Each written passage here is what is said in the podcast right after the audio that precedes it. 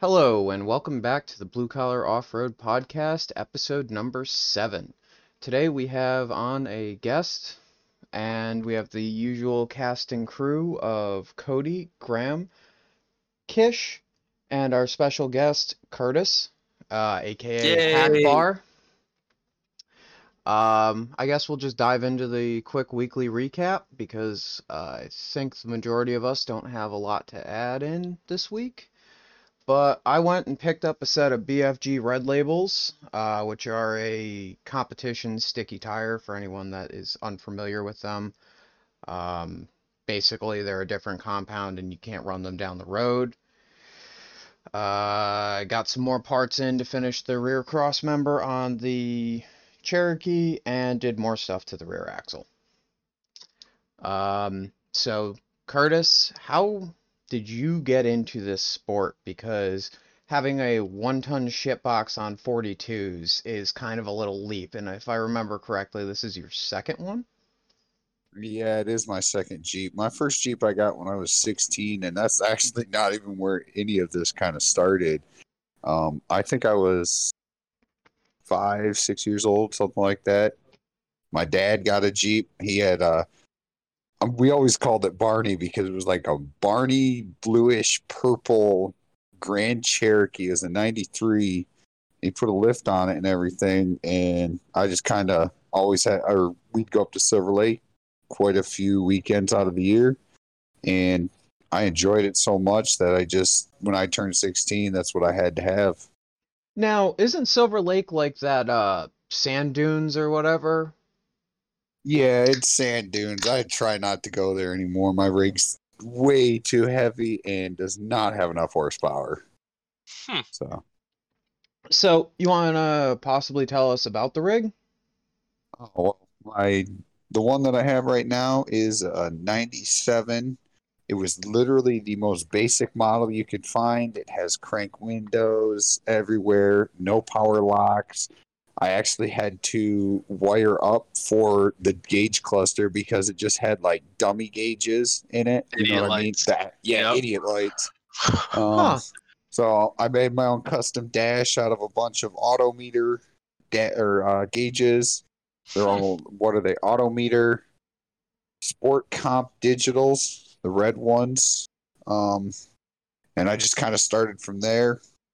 First, uh, first time I did it, I built through an 8.8 and a 30 uh, alt crust and gusseted and everything under it, and I just I was having fun. I wasn't breaking anything. Um, let's see. We had that. Um, we had what was it that I had to do under there one time? Oh, it was when I um changed the position of the transfer case that I started beating the floor in and I started crying a little bit and one of my buddies was already on tons and another one was about to buy a rig that was on tons and it was like, well, crap, time to go tons. So I spent what a year and a half building that thing because I spent a lot of time searching for the right deals on everything.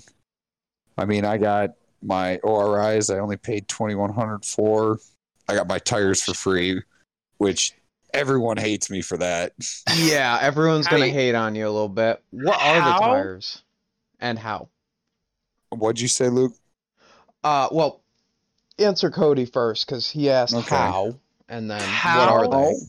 I guess I, mean, it- can't. I can't say that they were free. I I was saying, won whose dick those. do you have to suck and where can I get involved in this? 'Cause I'm down. like, let's see. I want to. I'd have to look on Facebook to be 100 percent sure, but the page is run by Trey Moore. It's a waffle page, and he does he waffles off a bunch of stuff. Obviously, I'm guessing you guys know what waffles are. a raffle? Yeah, it's basically a raffle on Facebook. You can't say raffle because I guess they ban you or something like that, or it's illegal or something. I don't know. Huh. So I put the first, and this is literally the first time that I ever go to put any money on one of these. I had been in all of, or a bunch of pages, never done anything. Finally decided to do it once. I threw two on or two spaces at seventy eight dollars a piece on uh, a set of sticky tires, and I won. Holy And- crap! Yeah, it. I mean, I think in each one there's like 50 people, so or maybe it was 65. I can't remember, but yeah. So I mean, essentially, you just throw a little bit of money at it, and you have the chance to win. Obviously, you have the chance to lose. So Yeah, that's a I got- healthy bet.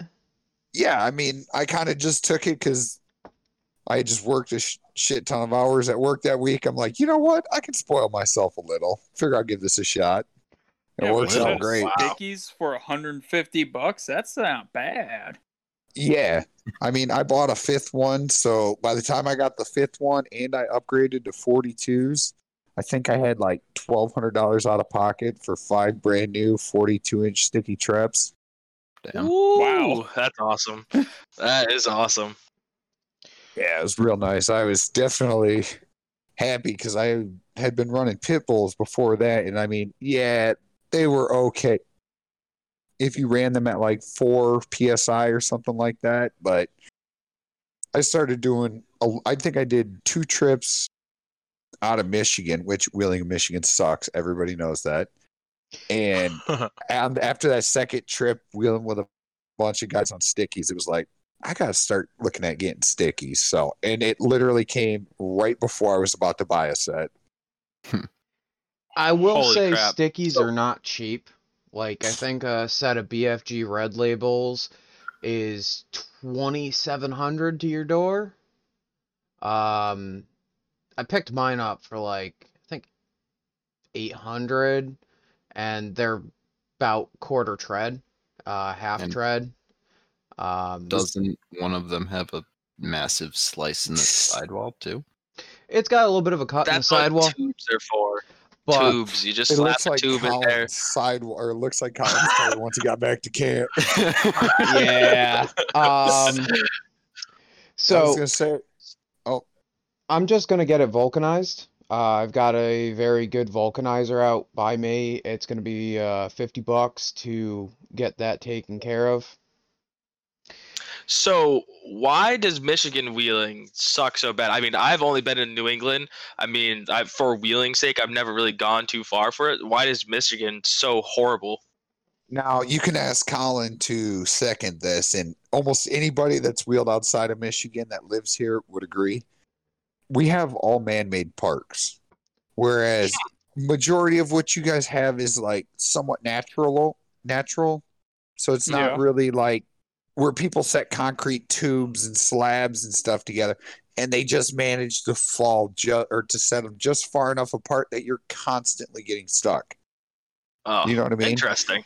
Huh. and there's a lot of mud, a lot of mud between the rocks. Like I know that you guys have it bad out there with it kind of being wet all, all the time, but the mud here, it's like a clay mud, and it's just it it's awful. It'll clog any tire up. Hmm.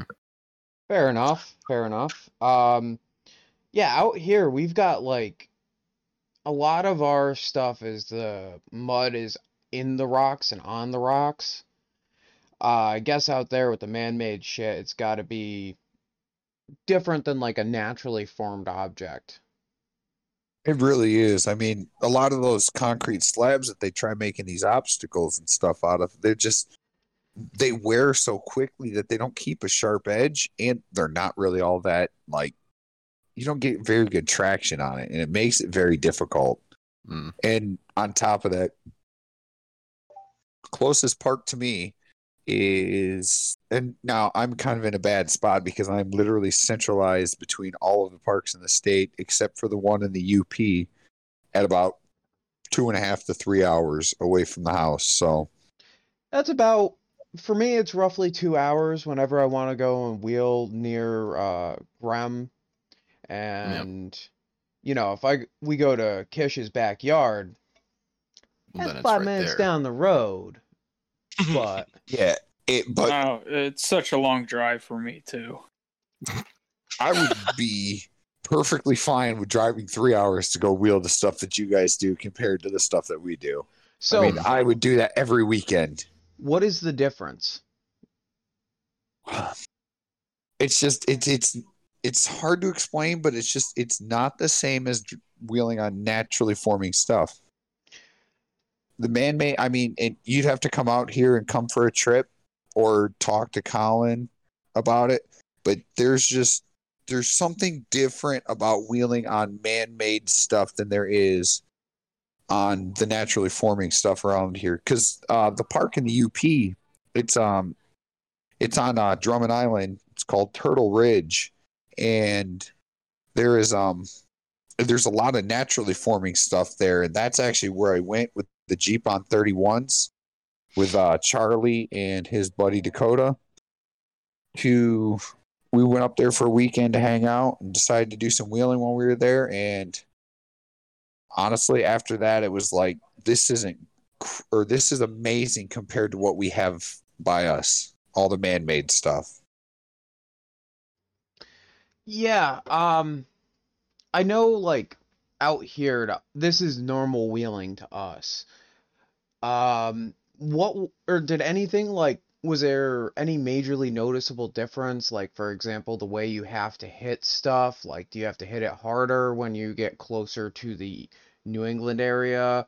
Um we wheeled together in PA, Graham, myself and good old Hack Bar over here.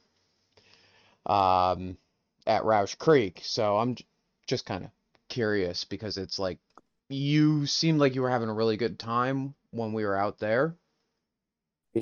Again, I just I like new also because a lot of our parks are very very small. I guess that's one of the bigger things, the size of the parks.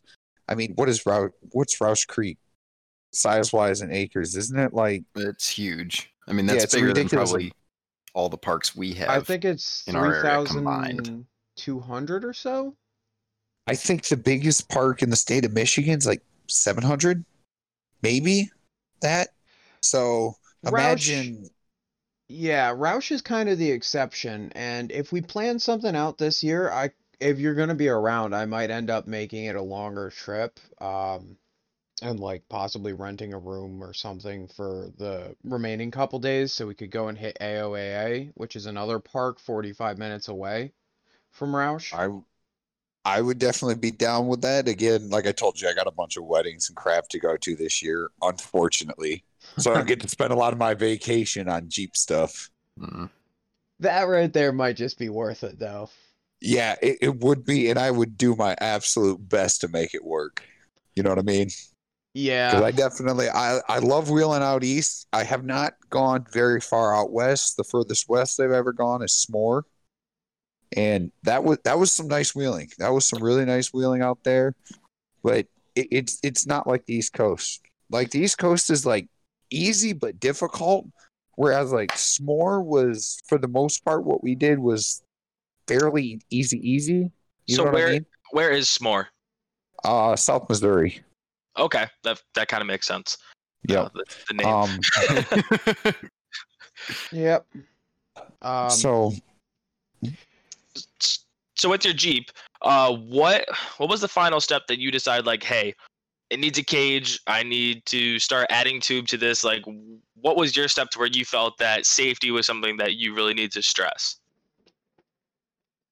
when I put tons under it, I knew I was going to get stupid at some point. And literally, the first time that I had it out, I um I almost set it on its side because I was having issues with my shocks unloading on me, and it was really really off camber.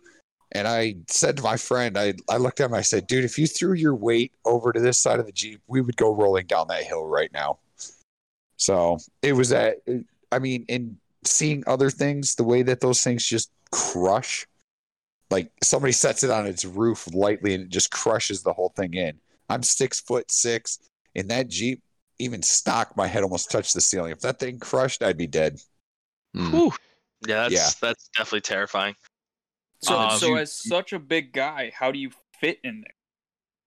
Uh, I have a removable steering wheel and a lot of lube and shoehorn to get myself in there. Like, I mean, these guys watched me do it all weekend when we, I was out there. It's not easy for me to get in and out of that thing. It's my knees are against the dash, my head's a little bit below the ceiling, but not much. But honestly, I hate that my knees are against the dash. But other than that, I'm fairly comfortable in the rig. Huh. With No, a there's- oh sorry. Th- There's no way to. I mean, I don't know what kind of seats you have, but I for, in it. I forget. Got PRP you have it- podiums. Do you have it like as far as it'll go back? How did you I set up had your cage? and- there.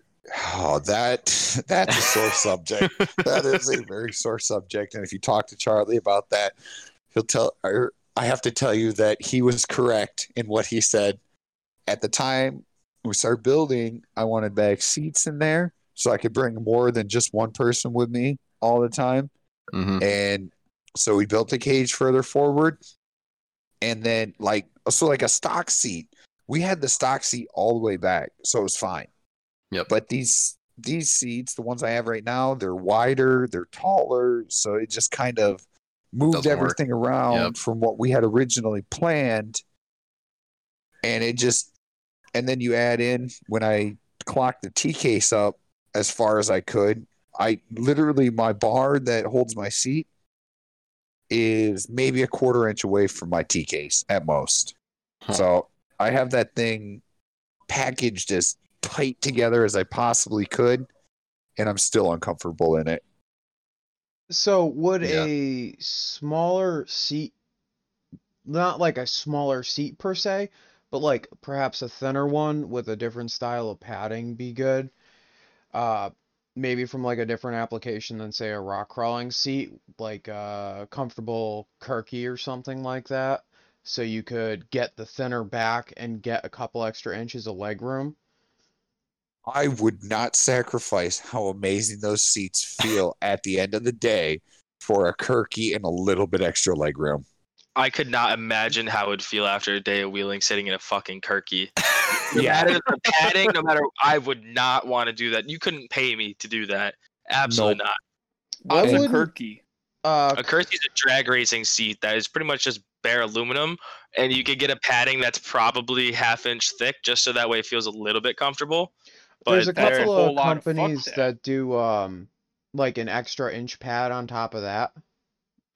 So you can I still don't think that that would be comfortable, and I I definitely was don't want to find out. I know that I've got know- a set of Baja Fat Boys and them things is fucking comfortable. Except you gotta throw a wet towel on them in the summertime, otherwise your ass sticks to them. Yeah, I was gonna say the. I mean, you guys saw that all weekend I, when I was wearing the cutoff. My freaking arms and stuff were just sticking to the seats all weekend long because I was dying in that thing. 'Cause It, it gets hot in there. Uh, the first time on my uh, uh, shakedown run, I went to Silver Lake because it was the only park that I could get to that I knew people were going to, and we went out there and it's 120 degrees outside. We're on the sand, so the heat's radiating off the sand. And I swear to God, it had to have been 150 plus inside of that Jeep. And I couldn't take the doors off either. We were, me and my buddy were cooking. I think my buddy ended up getting uh, uh, dehydrated. He threw up. He threw up right before we left. Right before I wrapped a whole bunch of wires in the drive shaft. Oops. so, so you guys alluded to that you guys went on a uh, Rausch Creek trip. Honestly, what was your uh, what was your most favorite like favorite moment or memorable obstacle with uh, hanging out with these idiots? I, I got to say, my most memorable uh, moment from that whole trip was that half of the freaking pickup truck getting drug out from the trails as I'm laying under my Jeep fixing my exhaust. And I, Colin and I are under there, and we just hear this awful sound that just sounds like sheet metal scraping against the rocks, and it's just it's getting louder and louder. I'm like, Colin, what the hell is that? And he looks out, he's like, What the fuck? That's the back or that's the front half of a truck. Where's the rest of it? And then watching those guys freaking load that thing on there where the freaking body rips off of the cat or the cab rips off of the frame. And then they're cutting the leaf spring mounts and shit. It was it yeah, that made the weekend. So Yeah, why was it? In, guys- watching them load all that shit on was was Oh god. So the It was quite a backstory show. to, to fill Cody in on this. The backstory on this is we went out and like Uh, it was a decent sized group. It wasn't little, but it was. I'm gonna I see- say it was on the smaller side for who was wheeling together, if that makes sense. Uh, like we ended up getting separated from the Pambianco crowd. But uh, the backstory on that is there was a group of dudes that was there just at the park, and they do the I think it was twelve hundred dollar challenge. You have twelve hundred bucks to buy the rig and equip the rig. So there was like a Ranger there on like 35s with cut fenders with a KL grill like slammed in there, so it had like a Wrangler. The Rangler. The yeah, Rangler. Rangler.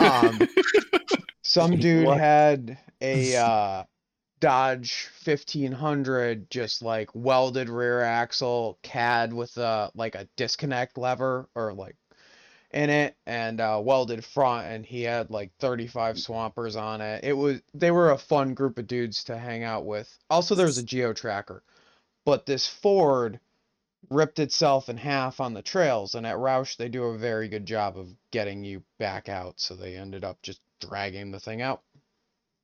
Didn't pretty awesome. Bianco drag that thing out of there?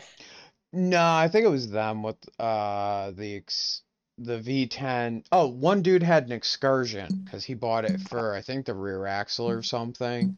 Stupid Yep. cheap. So it was on like 36 swampers and they were romping on it. It was a V10 and it was hilarious. Oh, yeah. Oh, yeah. Huh. And then what what was it that uh, oh yeah, we were driving around the next day on the trails and all of a sudden I look to my left and I'm like, what the fuck? That's a fucking transfer case in the trail. Why is there a transfer case and drive drive shaft still attached to it in the middle of the trail?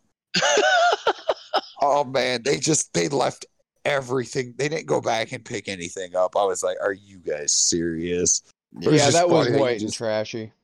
Yeah, but it was really funny that you just randomly drive past it. Oh, I bet that's from that truck. Half the Yeah. truck. Yeah, they're, what's left of it. Oh wait, no. It needs a transfer case to go to drive it Forward. all. It would Yeah. it, so that one didn't I don't think case. that truck is ever driving again, bud. No. So I, I'm gonna ask Graham the same question that Cody asked Curtis. Uh, most favorite moment from that weekend. Yeah. Yes. Oh man. I mean whole time was a blast, but I guess if I had to pick one thing, um Oh man. This is a tough one. I mean, I think Luke, do you want to go ahead while he thinks about it? Yeah. no, I- I, mean I've, Uh, I- I- the Are most memorable most memorable moment was definitely me sinking the stupid thing. That was like the most shocking. oh, I was I wasn't expecting that. Uh, the best part about that was it still ran and drove totally fine. There was no issues. I went and did shoot the moon right after, and we wheeled a whole another day.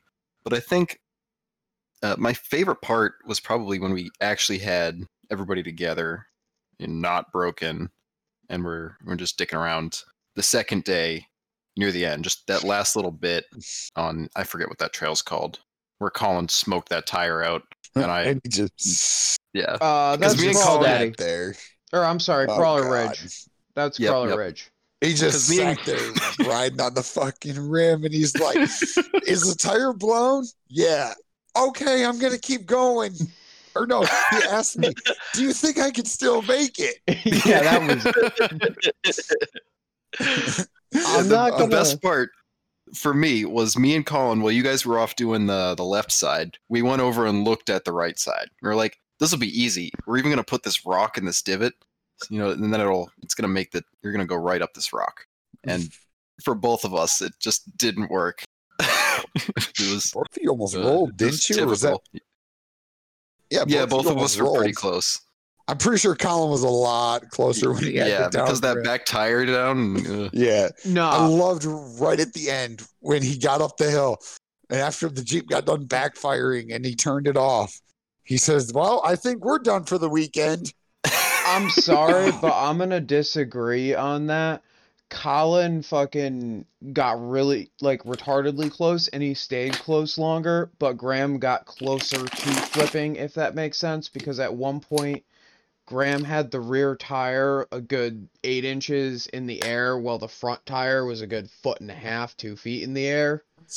So God, you ended up balanced like on your side as you were trying I don't come remember out that. of there. There's no video of me doing that. There's everybody There's- got Colin because after I had done it, they're Uh, like, "Oh, Colin's gonna make this a show," and he did. Colin got a video of it, but it's kind of shitty because we took it in the cab. Oh, that's right. I do have that one because you were you were filming it from the uh from the jeep, so it's it's kind of a weird angle. But yeah, I it do remember it. It was But- pretty far off the ground. Weren't Yeah. you riding with Colin at that point? I was riding with Colin at that point. Oh, Uh, Yeah, my 'cause Jeep that- had blown up. Yes, that I- was after I had was we had uh, used my front bumper as a tube bender. What? What? Oh God. Yeah, Um, so yeah, oh, that was this. great. This was a mistake on my part. I had an inch and a half quarter wall bumper that was bent for clearance around the starter, and Okay. I don't know. At some point, I th- it was when we were in uh oh Rock River. Wait, do you have a four link setup? Or yeah, got a- three link in the front. so how did why'd you have to go around the starter? Is is it a stock motor? Uh yeah, stock motor. So it definitely, and it's, I mean, that thing at full bump is probably one of the lowest one ton Jeeps that I've seen next to somebody like Nick LeBlanc. He's Whoa, about the only person that. I, j- you settle down. You're not done yet. But it, it was it was so low. I think I maybe could. I think I maybe had a quarter inch between the oil pan and the um top of the truss at full bump, and it was the Barnes low profile truss. So I mean that thing is stupid low. What cross member are you running? I built my own. It doesn't. I have nothing that hangs below my belly. That's Ooh, part of what your rad. problem is I, I because know. with my junk it hangs out there and all, but it's nowhere near the uh starter. Like I have plenty of clearance through the full 11 inches of travel I got up front. I know you've got more. But- now I have with that two inch. I moved it down one hole, and it seems to clear the floor. And the and it seems to come. I I wish I would have realized this sooner, but it comes like just on the outside of the starter, so it would never have actually hit. It just looked like it was going to hit, like it was really close, and I wasn't comfortable with that. So I figured I'd just bend it, and then I don't know what is that Rock River. Yeah, Rock. Creek. Rock Creek. We were going through that. We got out um about halfway through, I want to say, and on one of the trails off to the right, went through that, and I'm driving and I start here every time I hit a bump, I hear this clunk, clunk, clunk, clunk, clunk, clunk, clunk. I'm like, okay, what the fuck? Something's broken. To get out, my freaking pinion's like straight back. I'm like, oh, that's kind of a fucking problem. Drive shafts like binding on the yoke.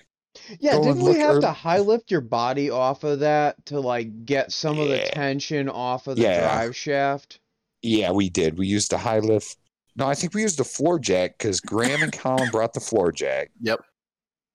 And then we pulled. We used a floor jack and my winch to hold it to hold the axle straight to pull the link out. Then we stuck the link in the bumper because the way that my bumper is set up, we could just fit that link in there perfectly with the Heim and then through the D ring, and we bent it backwards over the other piece of tube using uh oh crap, I can't think of his name right Uh, now. Jason's Jason's winch. winch. Yeah. So we used my front bumper as a tube bender in the middle of the trail. Oh my god. Yep, that was a good time. It, It bent it it back a little bit. straight. It bent it back straight, but by the time I got it back to the trailer on the trailer, I took another look underneath and that thing was like looking like a taco again. I'm like, well, at least we made it through the day. That's all that matters at this point. So I guess you could say that New England wheeling's a little bit hard on equipment. Well, I do have to say, both Jason, Mike, and I all jumped, and I don't think any of you guys were with us at that point. We all jumped our Jeeps off of one of those little berms on the side of the trails. because we went Mm. past this. There was this group of JKs that were doing like two miles an hour down the trails, and it's like, fucking kidding me. So first Jason goes flying past them, and then Mike does, and they both jumped. And I'm like, oh well, fuck. I guess I got to do this too now. And I came down really hard on that passenger side, Mm, so I'd yeah, almost probably not. imagine that's what bent it. But yes, it is more difficult. Even though Pennsylvania isn't technically New England, but that's fine. It's close enough. Mm, I was gonna say same shit, Same different name. yep. Um, yeah, that was fucking insane. Well, Curtis, So w- Yeah. what would it take to actually get you out to New England? to New England, I would have to have a week. It I need a full week, and I would want to do it around a holiday weekend so that I could get an extra couple days in there. You know what I mean? So like, Yeah. if it was like a floater for Fourth of July, I could leave Thursday night right after work at three o'clock, get like halfway there, like I did last time, or when I went to Pennsylvania, get like halfway there, stop for the night, get up, and go and finish the rest of the trip after that. So then I don't waste a full day of vacation. Makes sense. I mean that that'd be a really cool trip to plan. I mean, honestly, we could do like a like a tight group of like if we wanted to do like ten rigs, we could do Badlands, like uh what's it called? Field and Forest. We could then yeah, like kind of loop. That'd be a really cool week, seriously. Hmm. Forest scares me. I, I think that was one of the first things that I ever said to Luke when we were talking about wheeling once, because there was this really awkward stage where I didn't know this dude. And this dude showed up and said he was camping with us. I'm like, oh, you must be Luke then. okay. Yeah, that, that sounds that sounds Well, about right. Because me and Colin were so far behind, I forget what Oh, it you- was. I oh, couldn't get the day off, and Colin just. I think he had the day Colin off, but he is had so much stuff to I get think I had- together. I was the first one there. I was there at like one o'clock in the afternoon. Luke was like two hours behind. So Luke and I have from like three o'clock in the afternoon all the way until about one o'clock in the morning. Now, uh, this kid and I had never met each other before. I honestly, I'd never even talked to him. I think, as far as I know. We had one And- conversation talking about Super Duty axles, and I think it Yeah. involved a 14 bolt. That was it. And I, I don't know. I guess I was just kind of there. And uh, he got there and he's like, "So you want to smoke some weed?" I was like, "All right, we're best friends now."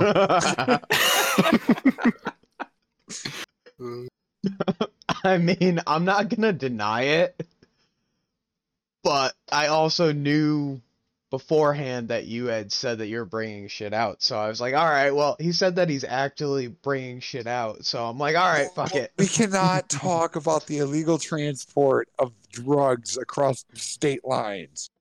Well, no, they were totally legal drugs. Like, Oh, okay. Yeah, not what I brought back. Broccoli. All broccoli. all right, so I kind of wish we would have done that. So, Saturday. um, moving from that, uh, back to the conversation.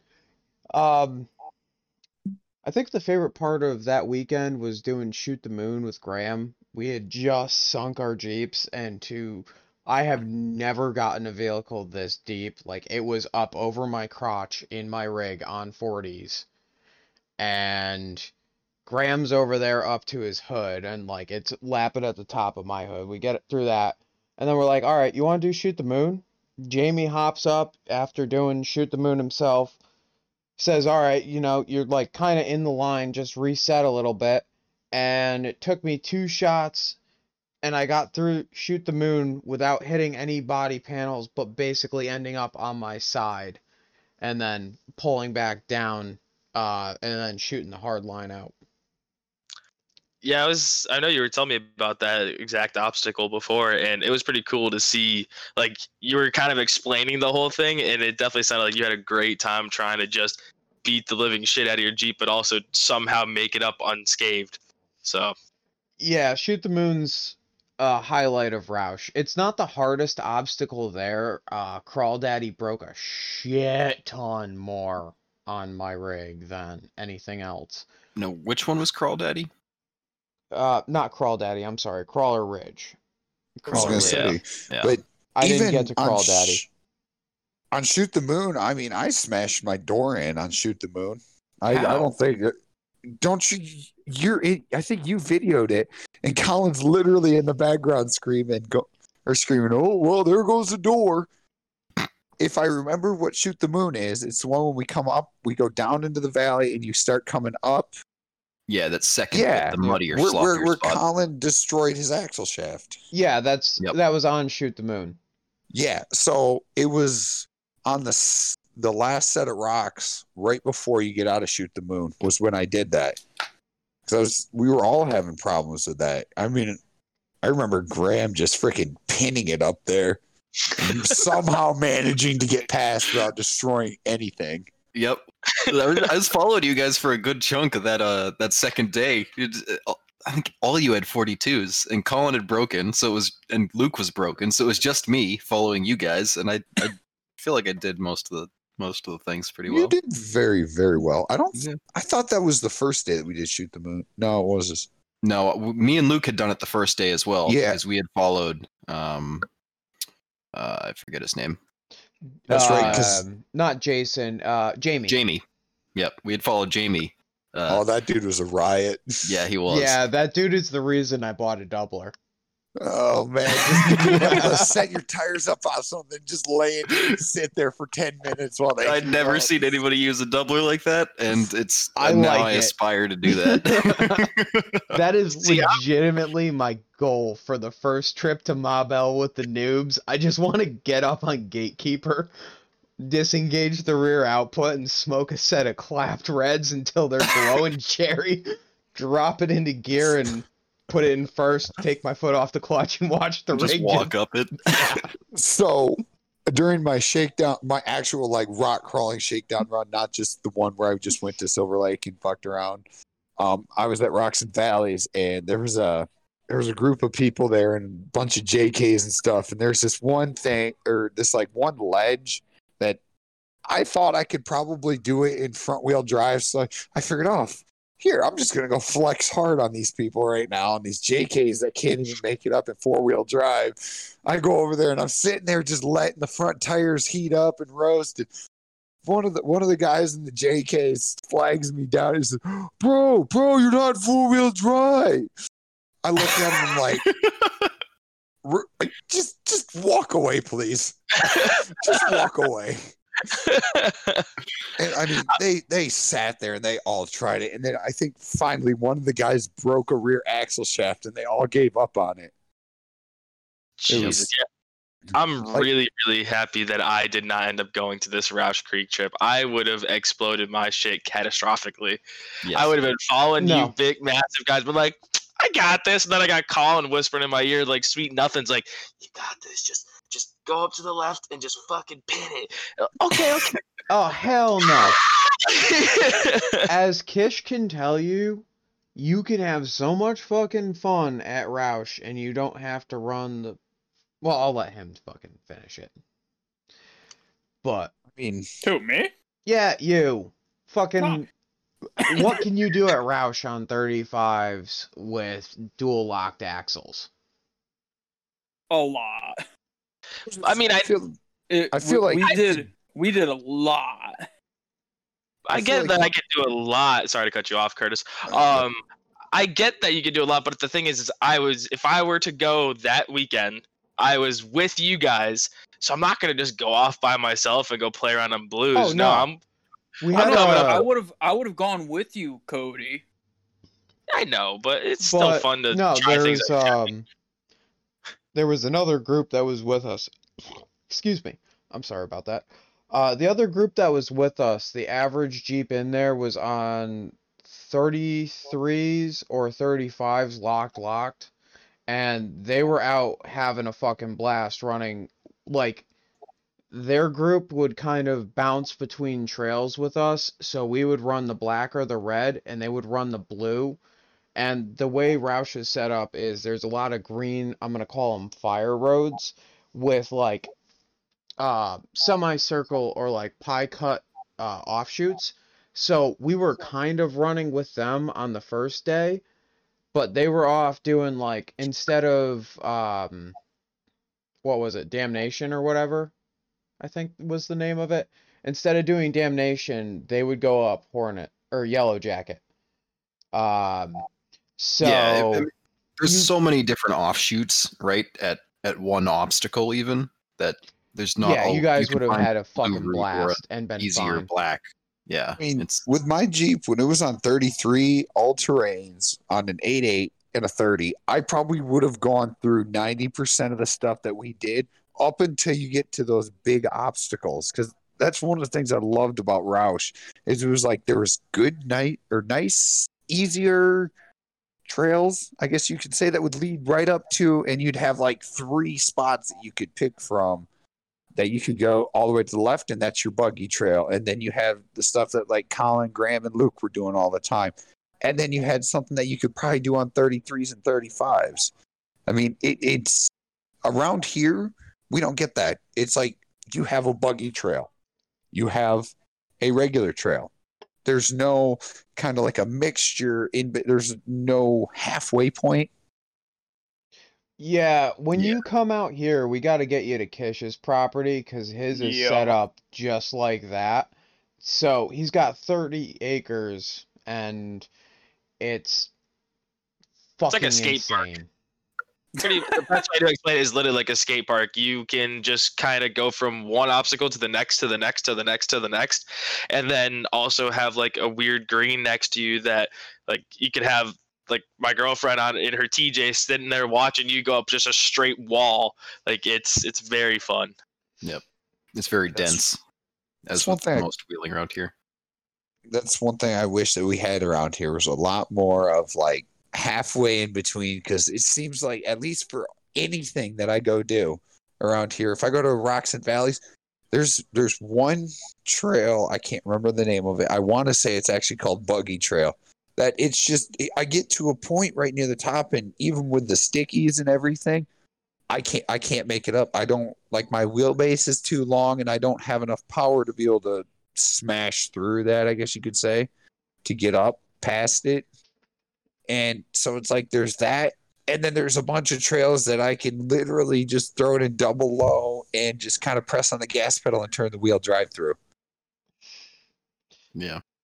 Sometimes you think it's- that's just you think that's because it's majority man-made stuff and they're you know, they're catering towards buggies or easier i mean because it is sort of hard you either have a buggy in most cases or you've got something that's more mild i feel like finding i don't know finding in between stuff isn't too hard but it's harder to cater to It, it seems like a lot of your guys' stuff, especially out east, like the Cove and the um and Rausch Creek, they both had like like I was saying, up until you get to that big obstacle, it's a nice trail out there. Like it's there's some rocks. It's not too difficult. I mean, most of us probably could have done it in two wheel drive if we tried, but Mhm. it, it, it kind of gets you like in the mood for like what's going to actually happen there. Whereas here, you just kind of have like rocks, mud, hill, tree, that kind of. I mean, it's Yeah. it's not it's not fun. Like there's nothing to it, and it, it like especially rocks and valleys is really bad about this. They have a lot of really really easy trails, and they have very few like their blacks and black diamonds are literally like what we would take for the most part like what we would take out to the big obstacles and stuff uh, like wow. um crap i can't think what was that the first day that we went to where the guy with the red xj kept or blew his bead on his tire it wasn't colin it wasn't colin though Surprise. someone Uh, that was Where were we? Damnation. yeah that was that one. damnation okay so like there's nothing like that like getting out to there around here there's nothing like like that those are oh, almost Dude, I was It- it- having a fucking blast. I was bombing in fourth at like 45 fucking miles an hour through the fucking woods trying to find Yeah. these guys. Oh yeah, that's right. Because you had you drove off past, and it's like it's either that's like your black, and then you have buggy trails after that that are damn near impossible for me to do. Because hmm. as you guys have realized, I am not one to just, or I haven't been mostly because I'm not perfectly comfortable with the vehicle yet. To just take and just sit up there and sit on the red lot rev limiter and just let the tires eat and keep bumping the hell out of it or neutral slamming it and everything like that. I I don't do that often. Yeah. I mean, Well, you guys you got probably saw that. You don't need Yeah, and I mean, that literally by us, it's either I can make it or bumping it's just going to put me into a worse spot. There's no Mhm. you can bump it and make it, or once you bump it, you make it. You know what I mean? It That's just the best part, in my opinion. Is the is the bump gonna get you into a better spot, or is it gonna fuck you over? It's Usually a it works out. big old gamble. I'll use Um, this one for reference. I there's one really really difficult trail that has boulders like the size of what you guys have out there at Rocks and Valleys, and it's in the playground. And it goes up a hill, and there's a if I the one time I got to the top, I got all the way to the top. I had my front tires going over, and the rocks were put just far enough apart that as soon as I my Jeep started sliding, it slid right down into the hole between the two rocks, and I was stuck. like that. That's what we get. We don't get something like uh, Crawler Ridge, where yeah, it looks really difficult, and I had tires hanging up off the ground, and I was scraping over everything, but it's still easy enough to do. It was just mm-hmm. a matter of getting the right line. One thing I There will is there is no right line with a lot of the trails here. It's just you need horsepower. Hmm, gotcha. one thing Yeah, I that's will just hard to think about We don't from our perspective. Sorry. Rausch's hero traction compared to like say Kish's property or some of the NEA places that we go to. At Rausch I was walking shit that like if we were talking about doing, you know, in Richie's backyard, you're just not oh, going we'd be to screwed. do. Yeah. My, my yard is definitely a fickle beast. It's like a swamp with rocks. Yeah, it's a swamp But with it's fun. big boulders.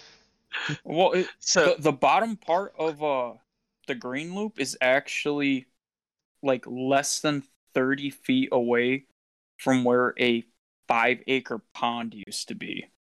Yeah, that explains it. So it's That's like it, it literally is part of a Once you, swamp. once you get up a little bit, it's it gets drier. yeah. But yeah, that, that lower section is very very wet, for sure. Um, I definitely, definitely, definitely, definitely want to go to Windrock soon, dude. Watching videos of like, I think it's the sand, the sa- no, it's uh, Windrock, and then there's another park that's super local, like right by it, that looks absolutely fantastic. Like, I need to go there. These trails look sick. The obstacles look sick. So if we don't do Rausch, we're doing Windrock because holy We're crap. definitely doing Rausch. Um, Yeah, uh, I could go back to Rausch. I'm gonna say this because like the girlfriend and I have been talking. I completed my toolmaker's license and all that shit. So we're talking about moving closer to F and F now, uh, in like New Hampshire. Hmm So uh Rausch is going to be a solid seven hours from me, and that's basically as far as I'm willing to go with a gas job fucking F two fifty tow rig. Oh, don't be a wimp. Come on, Oh, Windrock, be a bitch. Windrock. I drove, Yeah. be a I bitch. drove ten hours in one day. Leave me alone. Okay, so fine. Kurt, I drove my Jeep back. Oh, it's got to be said. I drove my Jeep back after beating the shit out of it for two oh, and Oh, a that half was- days or whatever, and swamping it. and swamping it and having to drain all the fluids. My, Yeah. my tran- transmission's fucked, by the way, because I had two two water bottles worth of water in the thing and like a tiny bit of transmission fluid, just a tiny bit, holy and it's making some noises now. So need some new bearings. It's fine. Yeah. So Curtis, you were saying that you uh you picked up some ORIs or I forget how, what the acronym is for them. Um, if you were to do it again, would you go with coilovers or would you definitely go with a set of IROs or however ORIs. you say it? ORIs. There we are. Ooh, that that's kind of been a sore subject because I have one of my ORIs that I have issue. The the other three are fine.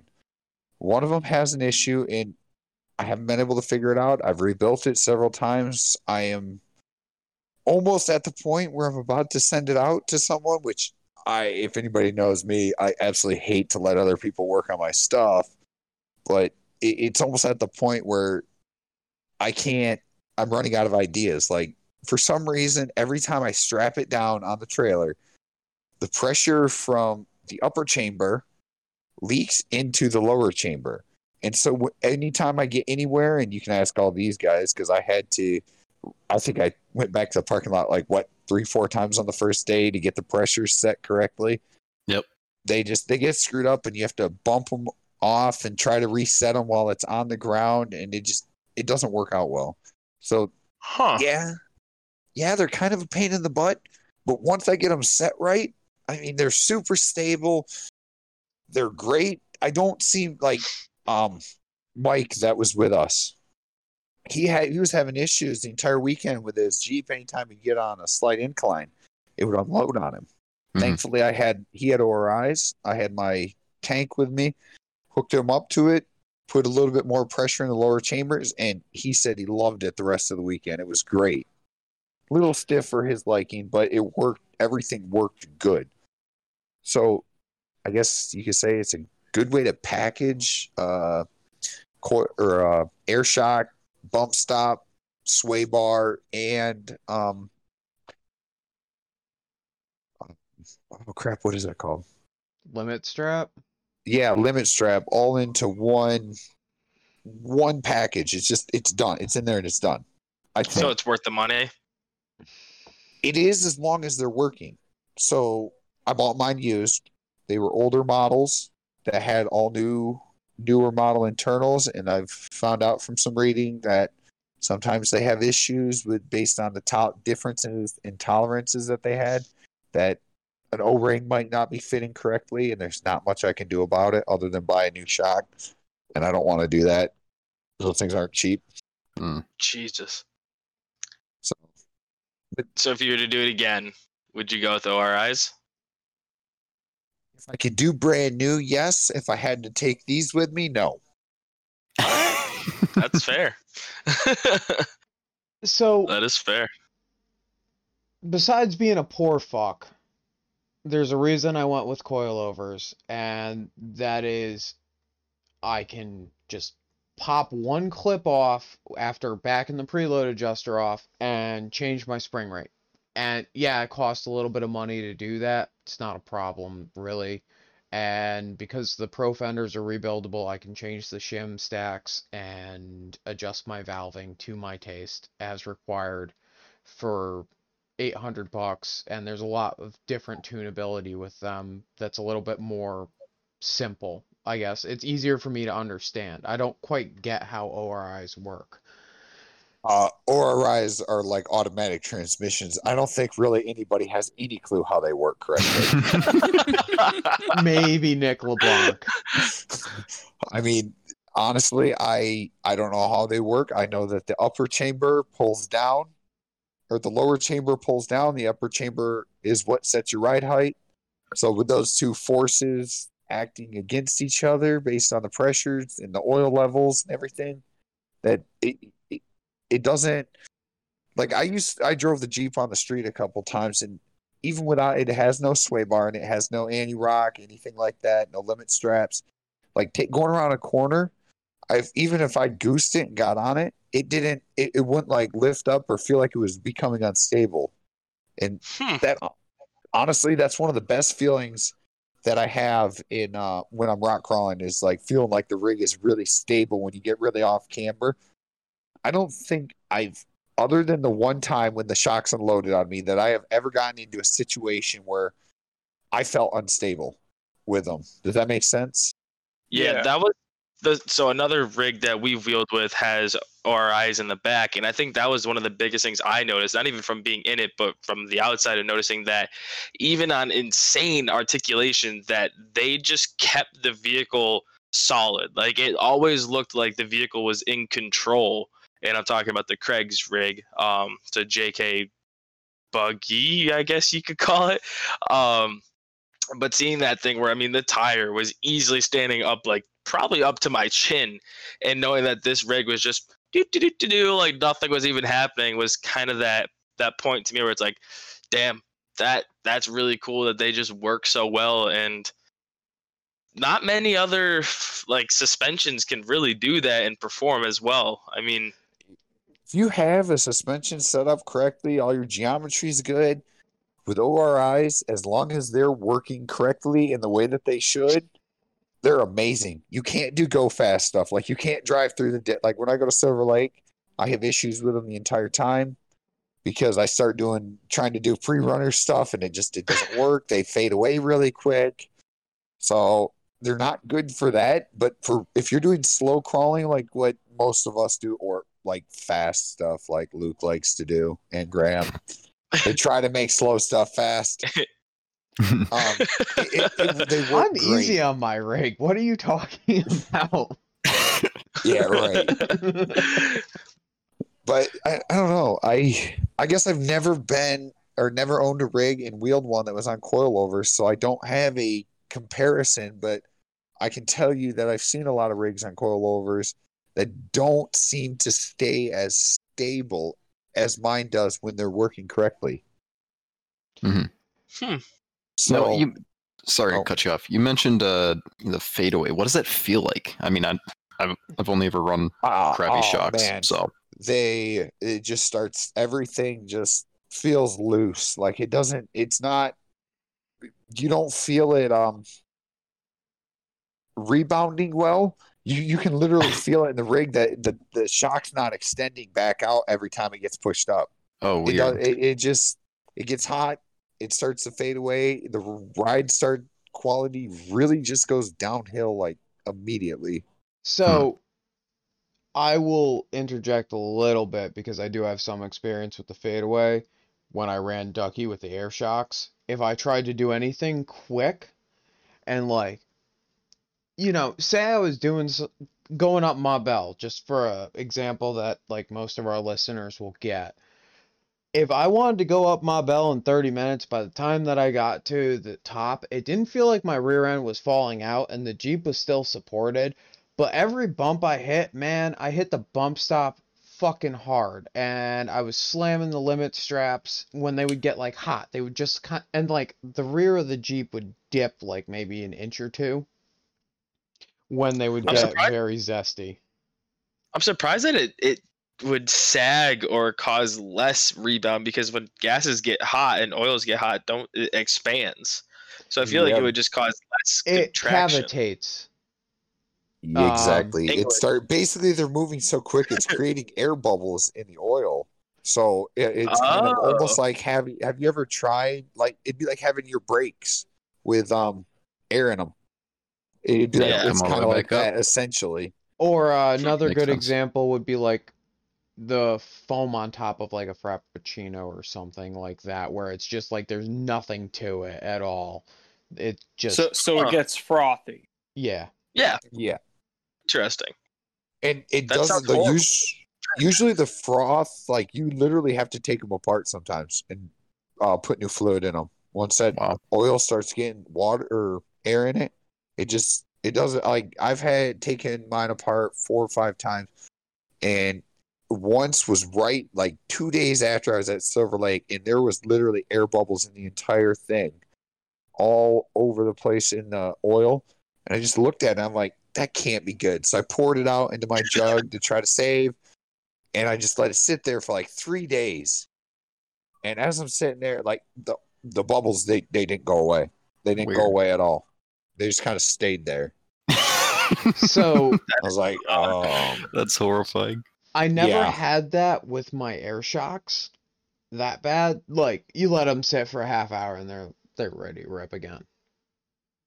But that makes me feel better about going with coilovers. I mean, yeah, I I would if I had if I had unlimited funds, it'd be coilovers and quadruple bypasses. I mean, I or don't have even uh, quadruple bypasses. I don't know I if anybody here mount knows what um who Phil Licciardi is, but or Licciardi, I don't know how to say his last name correctly, probably, but he makes a shock that is a triple, or it's either a triple or quadruple bypass that has a coil spring on the bottom half of it. It's called a big shock. It's uh something that I don't know if he was the designer of it, but it's basically made for like 4800 cars where you can only have one shock. So it Hmm. allows you to have a triple bypass and um a coilover. Yeah. at Hmm. the same time. Now I'm looking this up. That sounds sick. I, I've I never don't even know if you might not be able to find him. You'd have to look up his uh, Facebook page to see him, probably. Well- or his um Liberty came up with Mountain. Fabrication. look up Liberty Mountain Fabrication on your f or on Facebook. Yeah, I'm boring. Yeah, now, now, Curtis, you said earlier that you weren't quite comfortable in your rig. How long have you been running your rig? Sitting I wise. finished it last year in Jul- the Fourth of July weekend. I finished it in 20, 2018. No, Okay, okay, so 2019. running. Sorry. Yeah, so, So, it, so you've had it running for like a year. A year, but I have maybe at most 10, 11 rides on it. And I'm, I mean, I'm constantly changing stuff because that's one thing I noticed going from what I had to where I am now is there's just, there's always just something little that needs to be changed. You know what I mean? Dude, this shock is fucking cool. Yeah. This, I mean, you did a phenomenal job explaining it, but I had to see it for myself. That is sick. Yeah. What's it- one of I them mean, run? Oh, a lot of money. Oh yeah, and so it's like a, it's like if they took a king coilover shock, like so the the not the coilover itself, but like the the bypasses like on the actual shock style, but then chopped half of it and shoved a coilover in there. Like Yeah. this thing is fucking cool. Yeah, I mean, I, I I've seen them once, but uh, they they seem to be blowing up because people love them because you can't run more than one shock on. I want to say it's the 4800 car or 4800 class that can only run one shock in the rear. No, is Why that, is that? That seems I thought the I don't- I don't 4800 was the uh like the unlimited, or is maybe Uh, that's that's a different. 4500 if I remember correctly. Okay, That so can it's only more have of a one- stockish. Uh, I No, don't- I don't know. 4500 is like the full blown race if I Yep. remember correctly. Uh, or Okay. no, not. f- It might. I might be wrong on that. I don't Uh, know. I We're know not racing. 4600 is like the semi stock class. Okay. Like huh. I don't know. I just I I followed that guy on Facebook and I've asked or I've seen so much of the stuff that he's done, and that was one of the things that I saw from him that was like, holy shit, that was the smartest idea you've ever had. Yeah. You should patent that. Yeah, oh, yeah. Shit, I would. So now, do you wish you'd left the rig more full bodied, or would you rather have cut it up more? I would have never started with a Cherokee in the first place. Now, Fair. so if we're being completely honest, um, if I I don't know, I I wanted full body. That was my best look. But as stuff started going together with the front, the way or as much as I stretched it, which I think is like seven, eight inches or something like that, six. I don't know, honestly, offhand. But after I stretched it, I started doing full lock to lock turn on that Super Duty 60. And it was like, holy crap.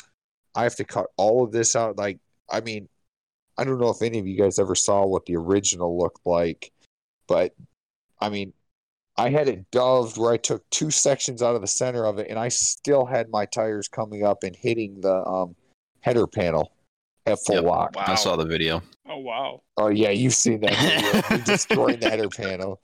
Yep. But so I started doing all that, and as everything was coming together towards the end, it's like, you know what? I don't give a shit. I want to go wheel. Fuck it, cut it. It's in the way. It's getting cut. Yep. And I The haven't. Oh, sorry to cut you off. You're good. You're good. Keep going. Um, You're on a roll. I have there, and people hate on me for this if they see it. It was a hack job. It was my fault for never fixing it. But my driver's side on the cage, where it mounts to the um, rock slider, it's all smashed in. I don't know how. I don't know why. Like the tube, I had to cut the rock slider out underneath it because it's two by six. So my tires would actually clear at full lock underneath there, and I never like plated it back in. so it crushed that piece of rocker panel in, like down. And I got to try to figure out how to fix that now. Hmm. Uh, Hmm. pour to power and chain the winch to the ground. I, I, I, I tried fixing that. I had that thing up in the air with a high low, and it wasn't moving. Hmm. Jesus. I mean, Yeah, I'm trying to think of like other than somehow forcing a uh, high lift in there and then like off of a piece of tube or something and just start cranking down like a like Honest- a firefighter or something. at this point, I'm just gonna leave it. it. I mean, I don't plan on cutting any more body out of it, but I'm just gonna leave it the way it is. I'm gonna wheel it. I got to get the overheating issue fixed, which as soon as I get into my new house, the head's coming off of it. I'm gonna redo the whole cooling system again and try to get that fixed finally. And after that, that thing is gonna get left the way it is. If as stuff breaks, I'll replace it with stock. But the thing has worked well. I guess you could say. I mean, it's had its quirks. Like I smashed exhaust. Um, I definitely need some skid plates, but I don't really plan on doing too much to it at this Mhm. point, especially in the line of cutting the body apart. Yeah. Yeah, it's been one of the uh, ongoing things with me and Luke is kind of actually and Graham as well, just arguing between uh, like me just hacking mine up or keeping it full body because I don't really have a uh, Trajectory. Oh, he's having a technical issue at the moment. He'll be back in a few seconds. We lost him. yeah. Okay. Well. Oh. Ah, Okay. He's back. apologize there. I had a little technical difficulty. Um, but it's been a conversation between like just going full retard, if you will, or keeping it a, uh, a street rig.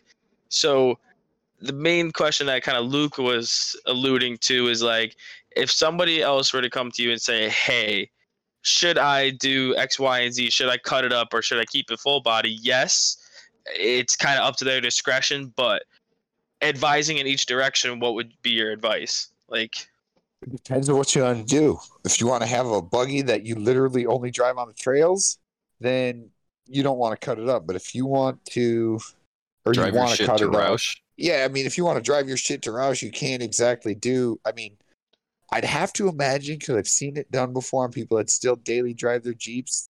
You really couldn't do what I've done on the front of that with all the, or actually, I can't say what I have done. What Charlie has helped me do on the front of that thing with all the tube work up there. I mean, I do drive it on the street around here, but as long as I stay out of the city of Zealand, they're not really the cops aren't dicks about it. Like Yeah. cop- I mean, cops it's they- cool. They're not gonna pull you over. Like. I got I've got pulled over one time in that. And that Okay, was literally for the cop to stop me, say that one of my taillights was out, and tell me the thing was badass, and that was it. I was like, all right, I can deal with this.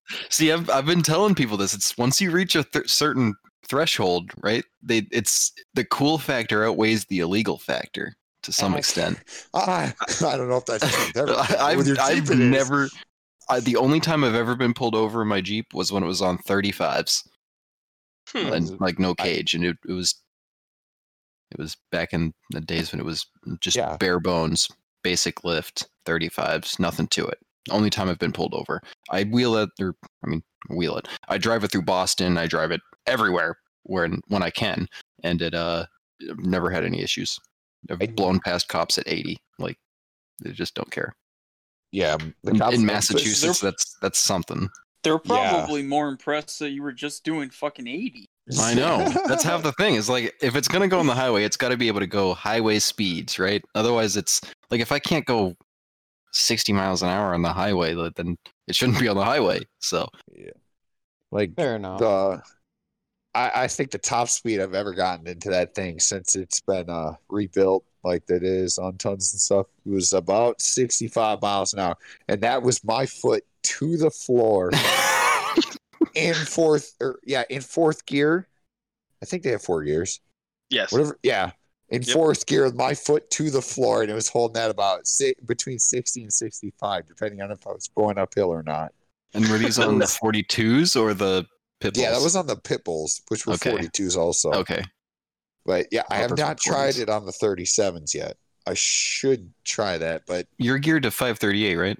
yeah, five thirty Yeah, you'd, you'd probably get like 75, 80 on a Well- good s- straightaway. um, That's what I get. uh, with the 42s, it's not like I ran out of like RPMs or anything. I just, I literally was because I was sitting at like 2,500 RPMs in fourth gear. It just, it had nothing more, had nothing more for it. I mean, Well, should have dropped it down to third. oh man, if I dropped it down to third, it was at like 3,800 RPMs. Yeah, no, that's how my XJ lives its life.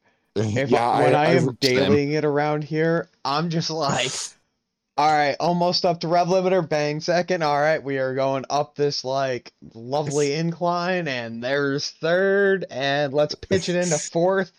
All right, we're The- finally going highway speeds. Graham, the video from your buddy of Luke after you swamped it, Luke just sitting in there, just panning it, bouncing it off a limiter, trying to get out of the hole.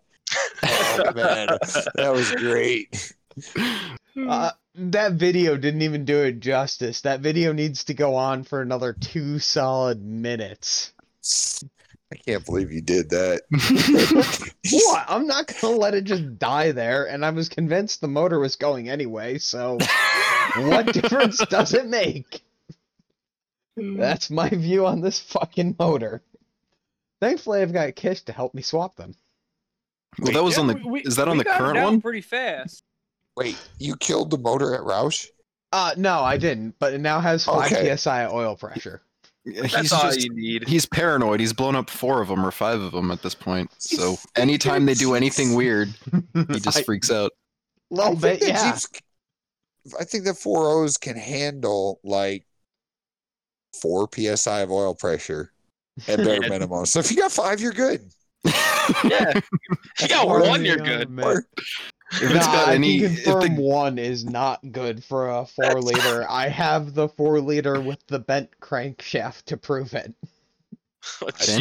Is- crankshaft. I don't know if I've this seen Not that. bent crankshaft. I'm sorry. Um, it's got a bent rod and the bearing is completely seized up. The crank is not happy on both bearing journals next to it. Well, Nice. Correction. Luke, if you weren't constantly on the limiter, it would be fine at 5 psi of oil pressure. Now, Yeah. here's something else that I did. I used to have really low oil pressure issues. I bought the Mellings high volume oil pump, and I don't ever get below 15 psi of oil pressure or something like that Hmm. after doing that. So it literally just be your oil pump. Yeah. So don't be a bitch and change it. But it's easier Yeah. to change the motor than it is to change the oil pump. Not when you have a one ton rig done on bolts with like six bolts. Yeah, the whole so axle the four comes out six bolts. So does but the there's a four bunch of- There's a bunch of plugs. And you when you when you put it in. like that, Axel comes out with six bolts. That's uh, It's that's true. concerning. Very true. Uh, no, it's eight actually bolts technically, or seven. technically, it would be four bolts, and my axle could fall out. Actually, it would be three. oh, Oh yeah, you're right. It'd be five. Five Yeah. bolts, and the axle could fall out. What about drive shaft? Well, I guess the drive shaft Brake doesn't lines. really count. No, those will just No. die. Yeah, those, those Steering. just this, steering. no full hydro, so it can just oh. drop Oh. out. Sorry, big dick swinging. My bad. I I'm didn't sorry. Even... I, I, did, I didn't mean it like that. I'm over here with tie rods. I got it. I know. Oh, So I meant to how is- ask this earlier, but we got a little sidetracked. Do you have an 05 Plus Super Duty in the front, or is it a what's Yeah, the year on an- it? It's an 05 plus. I have no clue what year it is. I bought it. Uh, from, as long as it is, I was just wondering what style. it's style. 05 plus, and I built and designed uh, both upper and lower ball joint eliminators for it. So I have absolutely no ball joints. I basically have an 05 plus with kingpins in it. well, now Which they is- make somebody. What com- I forget which Uh, company. Josh somebody makes them. Dodsworth. Dodsworth. Dodds. Yeah, Dodsworth. Uh, American Iron or something like that. Mhm. Yeah, there's a couple. There's a couple of companies that have started making those because they seem to be hot commodities right now. Everybody loves the 05 plus. Yeah. Especially if you- Yeah. I'm especially if running, like, eliminate you- the one weak point in the 05 plus, which is literally the ball joints. Honestly, I'm running like cheapy, cheapy crap ball joints on. I mean, I don't have 42s, so that probably has an effect. But uh, just crappy. I think they're Master Pros. They're nothing special, and I haven't noticed any problems with them on on my you know the biggest 2000 issue something Super Duty 50 That pe- thing. people have with uh, 05 pluses is when you blow a shaft apart, it just the ball joints disintegrate. They just oh, because it's so big. Yeah. It bas- yeah, they basically basically just eject right out of there and they're gone. And it's not even the seats; it'll literally rip the ball stud out of the seat. Huh. Jesus. That is Yeah. not that. Fuck that. I'm gonna stick to my 30. Yeah, but I, oh man, dude, you have no idea how many 30s I've seen do same thing. I know. I'm just kidding. I was but- gonna say like it, it- I don't know. That was my biggest fear with it. And when I saw that somebody else had built some, I'm like, you know what? I could just bring this to work, set it up on the table, take some measurements, bought some bearing bronze, made me a set. They worked great for a while. Then, then there was a small issue with the way that it was getting grease, allowing dirt and shit to get in there. And when I made the lowers, I figured I'd redesign the uppers so it wouldn't allow it to do that. Uh, all right, guys, I have to run. The girlfriend is going to kill me if I don't get off of this soon. So you guys continue your chat, but I am taking off. Nice talking with you, Curtis. You have a wonderful night. All right, guys. Nice you too, Adios. Cody. Talking to you, Cody. Take it easy, man. Mm, yeah, I know, right? Um, uh, so Curtis, I may bring this up with you uh, off the podcast too, but I know you've you've got a 205, and you we talked about it a little bit. You've got it clocked, and I'm curious about the packaging of that because I'm Oh. gearing up to do that, and uh, I'm concerned.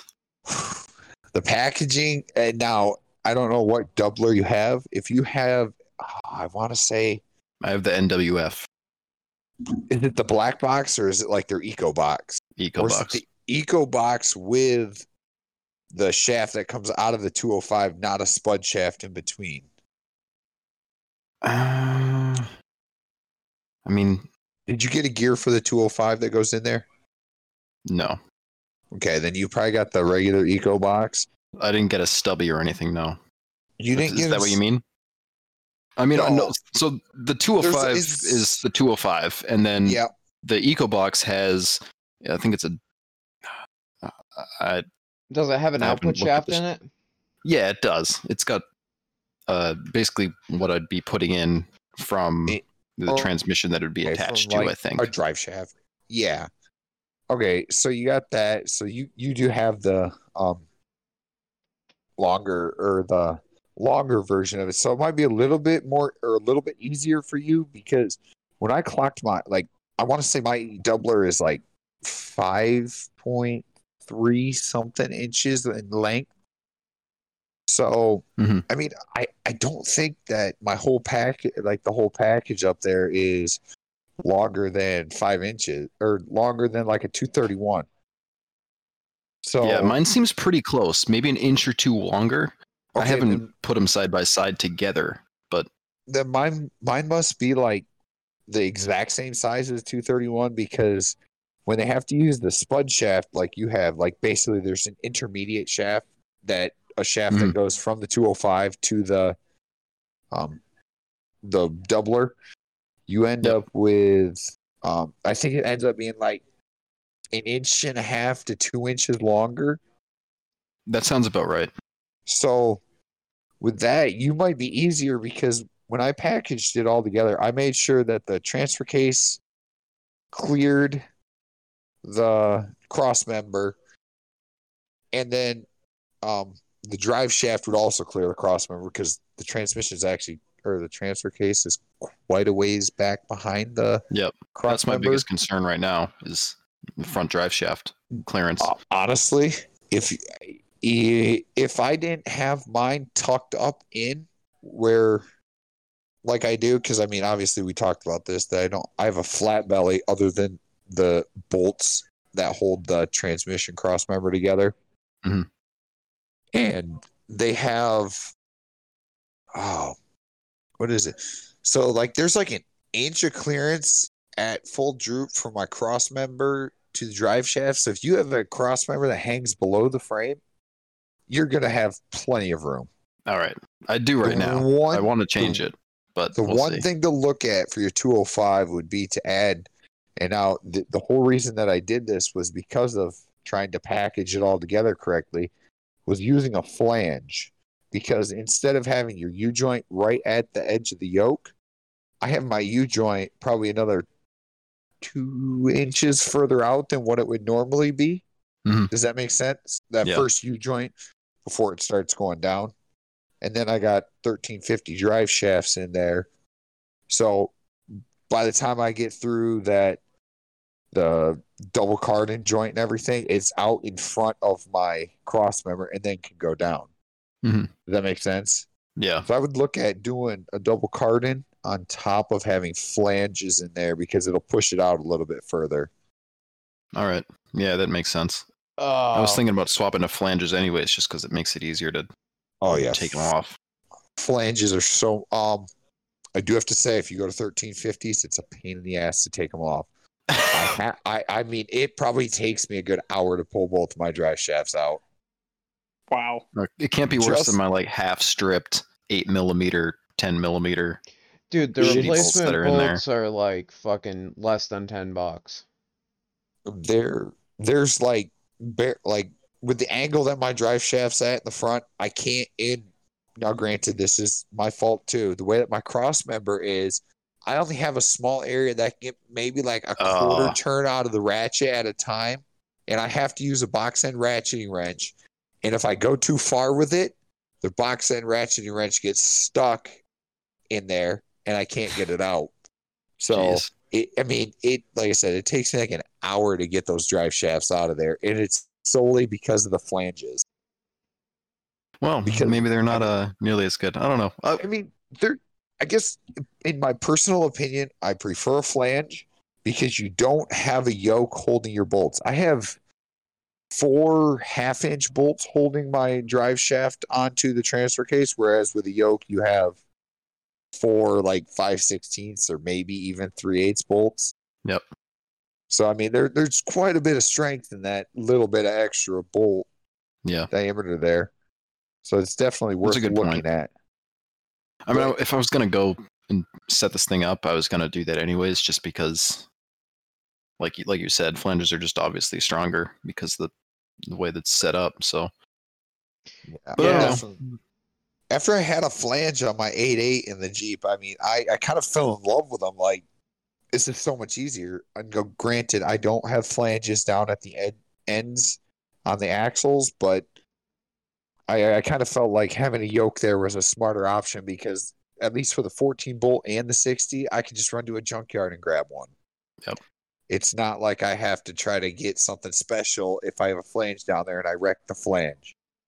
yeah, it's just So, basic basic parts. You yeah. can find it where. And honestly, I did some research in uh, older Ford trucks. I could literally, if I blew my drive shaft apart for some reason, I could go to a junkyard, try to find an old Ford truck, grab the drive shaft out of it because it has a flange on the front with 1350s, and I could literally bolt it right into the Jeep and it'd be good to go. Hmm. Hmm. Yeah, so that was something that I didn't know when I was building it, but I found out afterwards. It's like, oh, well, pat myself on the back. I guess I did do something right. Yes. So, what's the uh, deal with the uh, Pirate 4x4 and Hack Bar? Oh fuck! Here we go again. You're gonna make him talk about it. You're gonna give me I'm gonna PTSD. Fucking do it. Um, let's see. I guess I mean now. uh, Come on, give me a break here. I was 17 years old. I oh, didn't have a tube bender. I absolutely do. Uh, I was 17 years old. Didn't have a tube bender. I had tubing. I had the rod ends that I needed. I didn't have a way to bend it. I needed a track bar. And it couldn't be straight because I didn't have the mount to make it straight across in the front because it was still the stock mount on the Dana 30. And I I had to make something work for a week. I was so proud of myself, so happy. because I took and I mitered the shit out of it and welded it together and made a little gusset that fit into each one of the corners where it was mitered. I'm so proud of myself. I posted on Facebook, and then people like you demeaned me, and I cried. I'm sorry. Yeah. I'm sorry. I'm just kidding. I didn't cry, but I mean, it hurt my feelings I was like, I did something so great. Like I'm 17 years old. I'm sitting here welding. This looks amazing. I'm doing a good job. What these guys are doing that I that I want. Like uh, Samuel McIntyre. I know a lot of your or people out there know who that is. Mhm. I was like, I'm watching this guy do this. Like, oh my god, I'm going that direction. And then they're all just like, no, dude, that that's garbage. Like, Aw. It hurt my feelings. But yeah, it it was I guess it was the first step in the learning curve of the whole thing. Does that make sense? So yeah, I mean, everybody's got to have their first it shitty was project. literally oh, now this wasn't a project that I did, but and maybe we can get back to this later, but I my first Jeep, the green one, the green bastard, I back half the I back half just hear me out here. Like the the right between the filler neck and the oh, what is it? where the filler neck goes in there? I rip I rip the unibody apart, and instead of saying I'm gonna I'm just gonna buy a new Jeep, I was like, fuck it, I'm gonna rebuild this. So I bought a bunch of three by four square tubing, and I literally back half that Jeep, built the back half of a frame for it. So Jeez. yeah, is that, that was all you did? Is you just back halved it and uh, I back halved it. I think I drove it for another two, three years. And granted, this was the first ever like big project I did like that. Like I had welded floorboards and shit in and whatever. No big deal. But like that was like the first one that I did. I was for shit. I had to have been just 17 years old. I think I was a junior in high school, like before I had done the hack bar. I did that and I'm like, oh man, this is great. And like I start going to these places and telling these people about it, and they go look underneath, they're like, What in the fuck did you do? oh, jeez. I don't think I, I don't know know. another Oh, sorry. I don't know if I've seen a picture of that one. Probably. I, I'll, I'll share not. some pictures in a group later with it, but yeah, it got it got dubbed the green bastard. It's got the ugly ass stinger. So you know the the underbite guy from Family Guy. yeah, Yeah. Do you ever remember seeing a meme of that guy like over time? There's a green Jeep on top of it with an ugly ass stinger. I, it's an old one. It's old, but I'll have to dig it up. I know some. I know who has it, but someone circulated that around the internet, and that was circulating for a while when I was like back then. I was like, "Oh my god, I built the ugliest shit in the world. What the fuck?" So to Yeah, make now I need to see it. feel better, I took a piece of angle iron and just straight up welded it onto mounting points for my first Rausch Creek trip because I needed to have a tow rig, or not a tow rig, wow, a tow point to oh, your there. front bumper. Yes. So I just took some fucking angle iron, literally welded the fucking thing on there, cut a piece of one inch by like three inch solid steel. Um, no, mu must have been thicker than that because I, whatever. I drilled it out. I put the fucking D ring through that, welded that into the bumper, like solidly through the whole thing, and took off to go to Rausch. Uh, didn't give a fuck what it looked like. And then the other thing that I did that was similar was I was Mr. Turbo XJ when I first found out about the forums because I saw people doing it. I bought a couple of turbos trying to figure out what size I could make work, this, that, the other thing, and it was embarrassingly bad as far as the questions that I was asking with what I know now. I was gonna say, I feel like we all started in a really bad place with some really shitty stuff, and now we're all kind of, except for Colin, kind of getting to a point where it's like we have like my rig now. Like, would any of you guys or or Luke, would you have guessed that I would have been able to build something like that when you saw it, when you found out about Hackbar? No.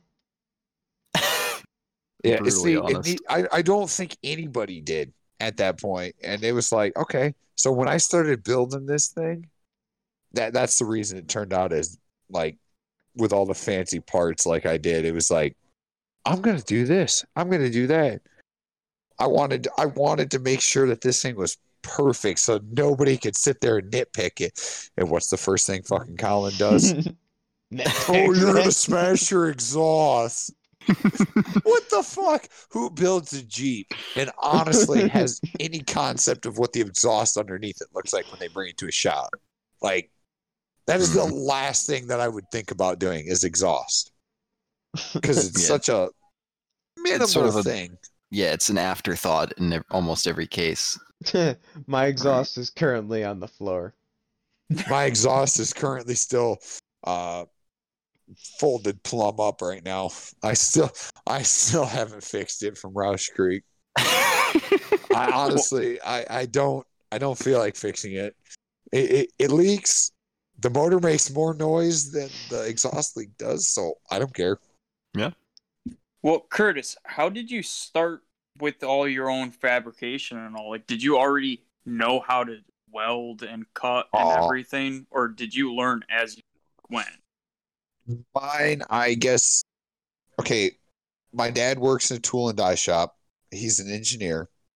My first job was cleaning in my best friend's dad's machine shop. Uh, you guys both know him. It was Nick. I worked for Yep. his dad when I was younger, and um, so I did that, and I I was just kind of exposed to it, but I never did it. And then like my freshman year, I had metals class, and we kind of learned how to arc weld and then we did a little bit of MIG welding and then only the best kid in the class was able to TIG weld. Not me.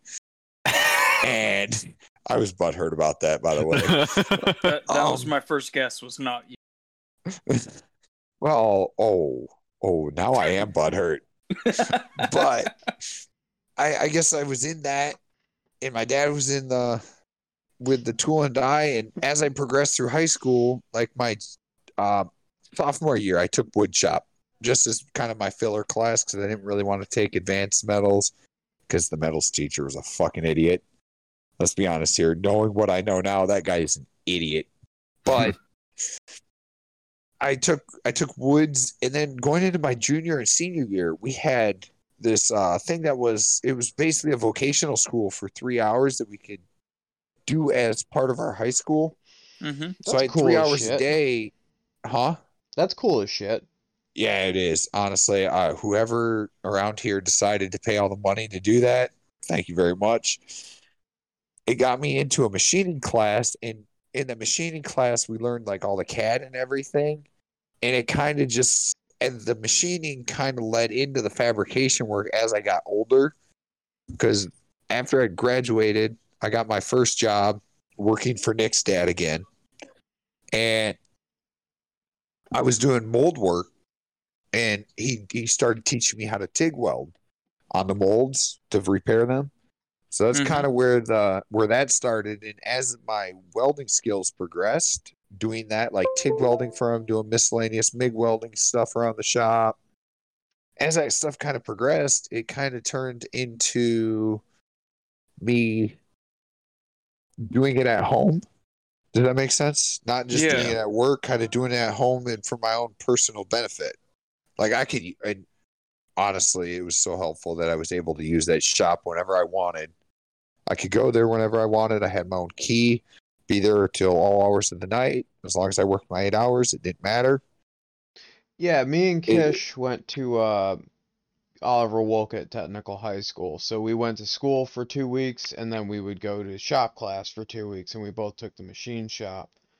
That's kind of like how I got into the more advanced side of building stuff because I'm like, all right, well, I can build a punch that'll go into a, you know, 120 ton press, but I I could make a control arm, right? It, it can't be that much worse. How how much worse can it be? Honestly, the first uh, steering linkage that I built was DOM tubing that I brought into my tech class and I threaded the insert or I threaded the ends of it myself in the lathe. That was Huh. the first thing that I ever I had ever done like that, and it was like, holy shit, I can do this myself. Here we go. And You guys are all so qualified. huh? I, I I have none of this technical background. honestly, I mean, my dad's an engineer, but he's not all that bright when it comes to vehicles and suspension and stuff like that. Like he can tell you how to design something. Like I had to make me that uh switch box that I have in the center console. I don't know if you looked in my Jeep. He designed that. Vague, He's like a good at little that- bit. He he's good at that kind of stuff, but like when it comes to a car, I mean, he can do brakes, he could do spark plugs, easy shit like that, but he couldn't do what I do. Mhm. So I mean, it was kind of just growing up during high school. I had like, I mean, I had quite a few friends, but like not a lot that I would hang out with a lot. But the ones that I would hang out with a lot, we were always working on cars. Like literally the night before I did the ACT, um, I was up until about two in the morning doing or rebuilding the motor and putting it back in my buddy's truck. yeah. Yeah, miss- and that's I miss nights like that. that's sort of what it got me. That's what got was- me into it. I was I was way later than you guys. I wasn't doing any of that shit at 17, but uh it would just and I mentioned this uh in an earlier podcast, I'm sure. Uh just seeing what my buddy could do with his shitty Wrangler just over a weekend, right? He swapped a motor. He had sunk the thing. It had been sitting for a while. He swapped the motor and drove it up like a day later. And I was just like, damn, you can just swap that stuff and you're not concerned about it blowing up.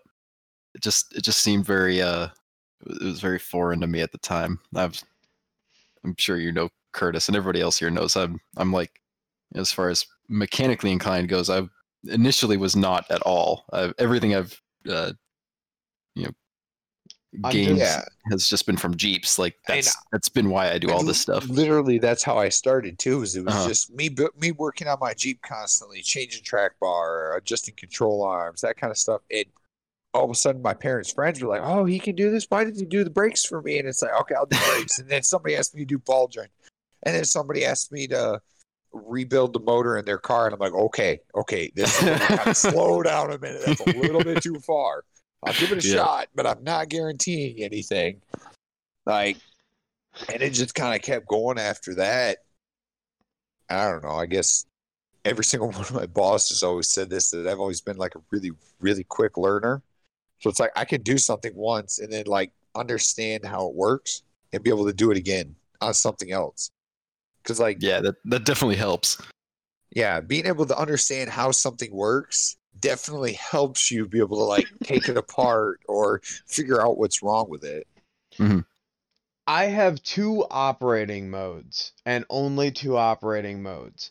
It's either I know everything about what I am doing with it, or it just goes together, if that makes sense, Graham. And like that's kind of how my build has gone, and it's been an interesting ride. But um yeah, being a machinist, it's very nice when you have the availability to have the extra tools. Or if you're a or having the ability to work within a 30 second and not losing your shit over it. Yeah. I mean, that, that, is, that was that honestly is the hardest thing about working on some of this stuff is, and you can look at my cage, and I try so hard, and it irritates me all the time. There's parts that aren't straight, and I can see, I can visually see it. Nobody else has ever pointed it out to me, but I can see it, and it annoys the hell out of me. Well, that's just you know you designed it so you know every flaw, right?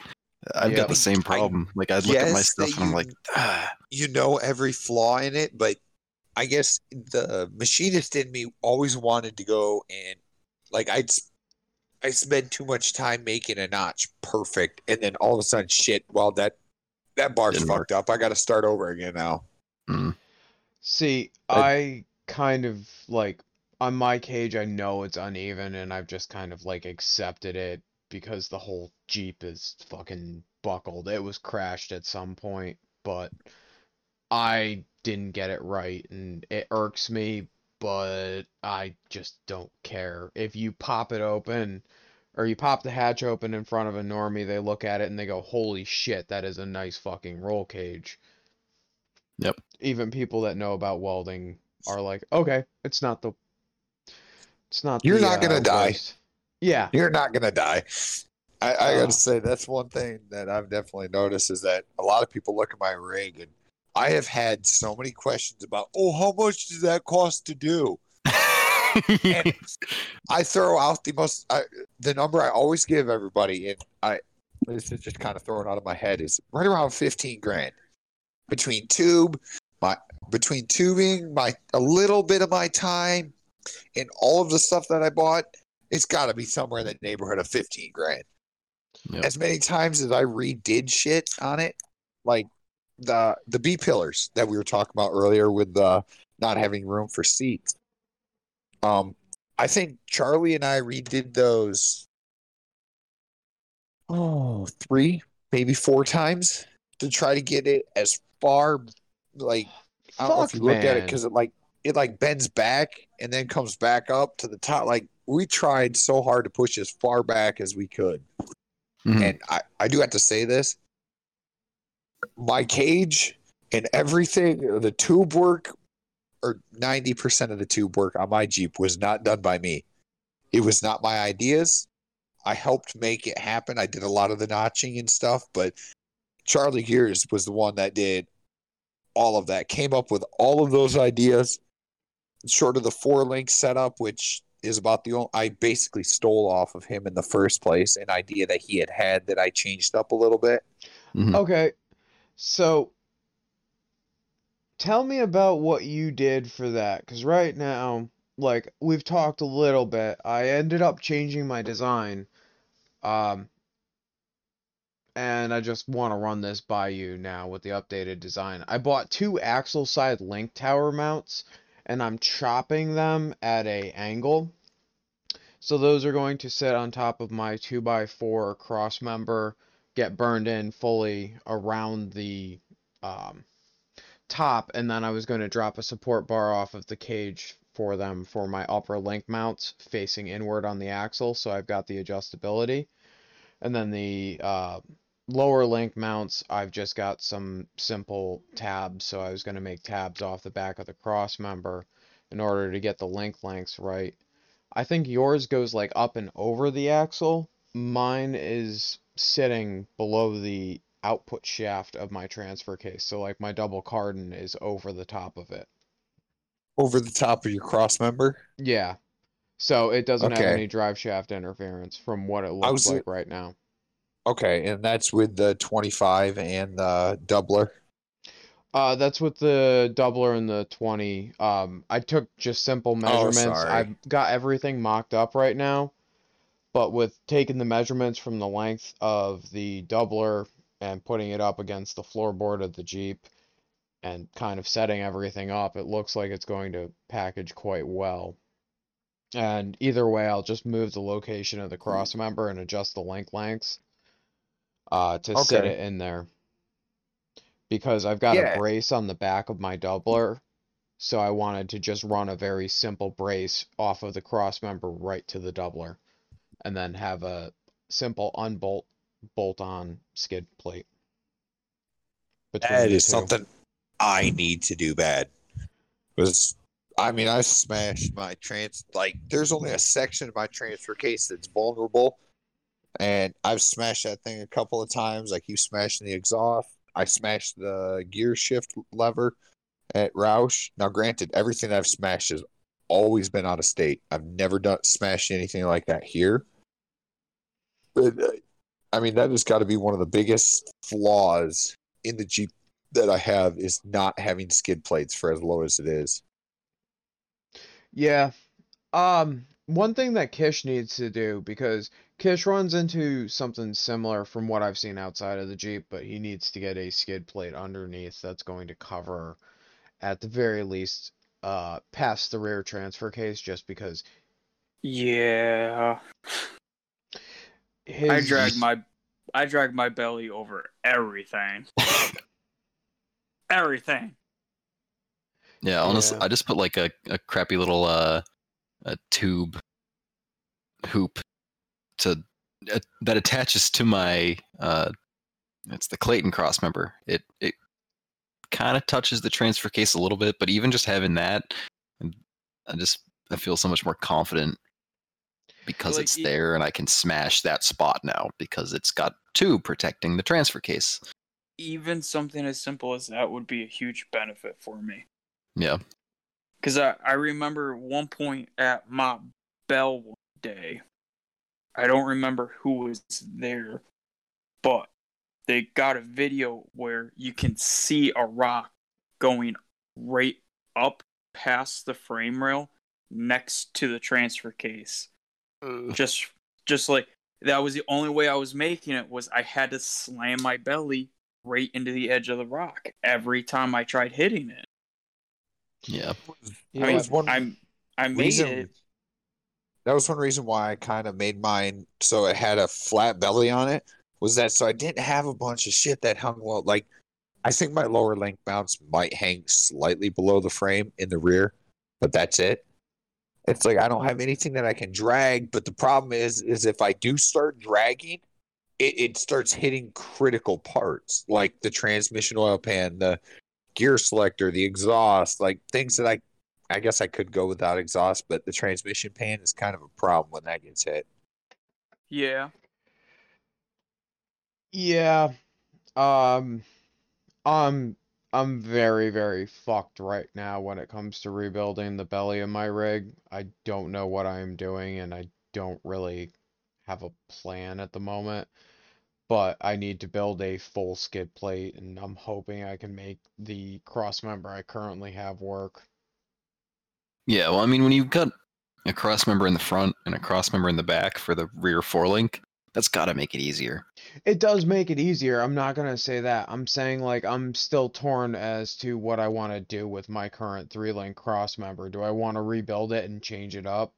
Because that upper link mount is I'm gonna end up welding um I found a link tower, so I cut the top off of it and I'm gonna be welding that onto the upper link mount that I currently have to fix the bolt hole and I'm hoping that'll be good enough. You know what I Mhm. mean? But Yeah. One of the things is like the way that my rear is set up with the cross members, I mean, they're not removable at all. They're tubes that go across the rear.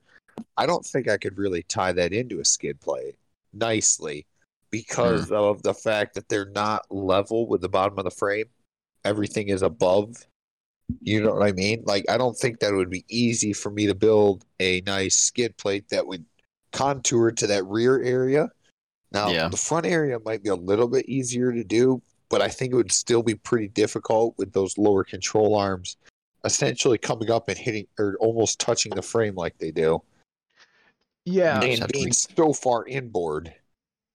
So right now at work, we've got some one and a half by um well, it's got a half inch hole in it.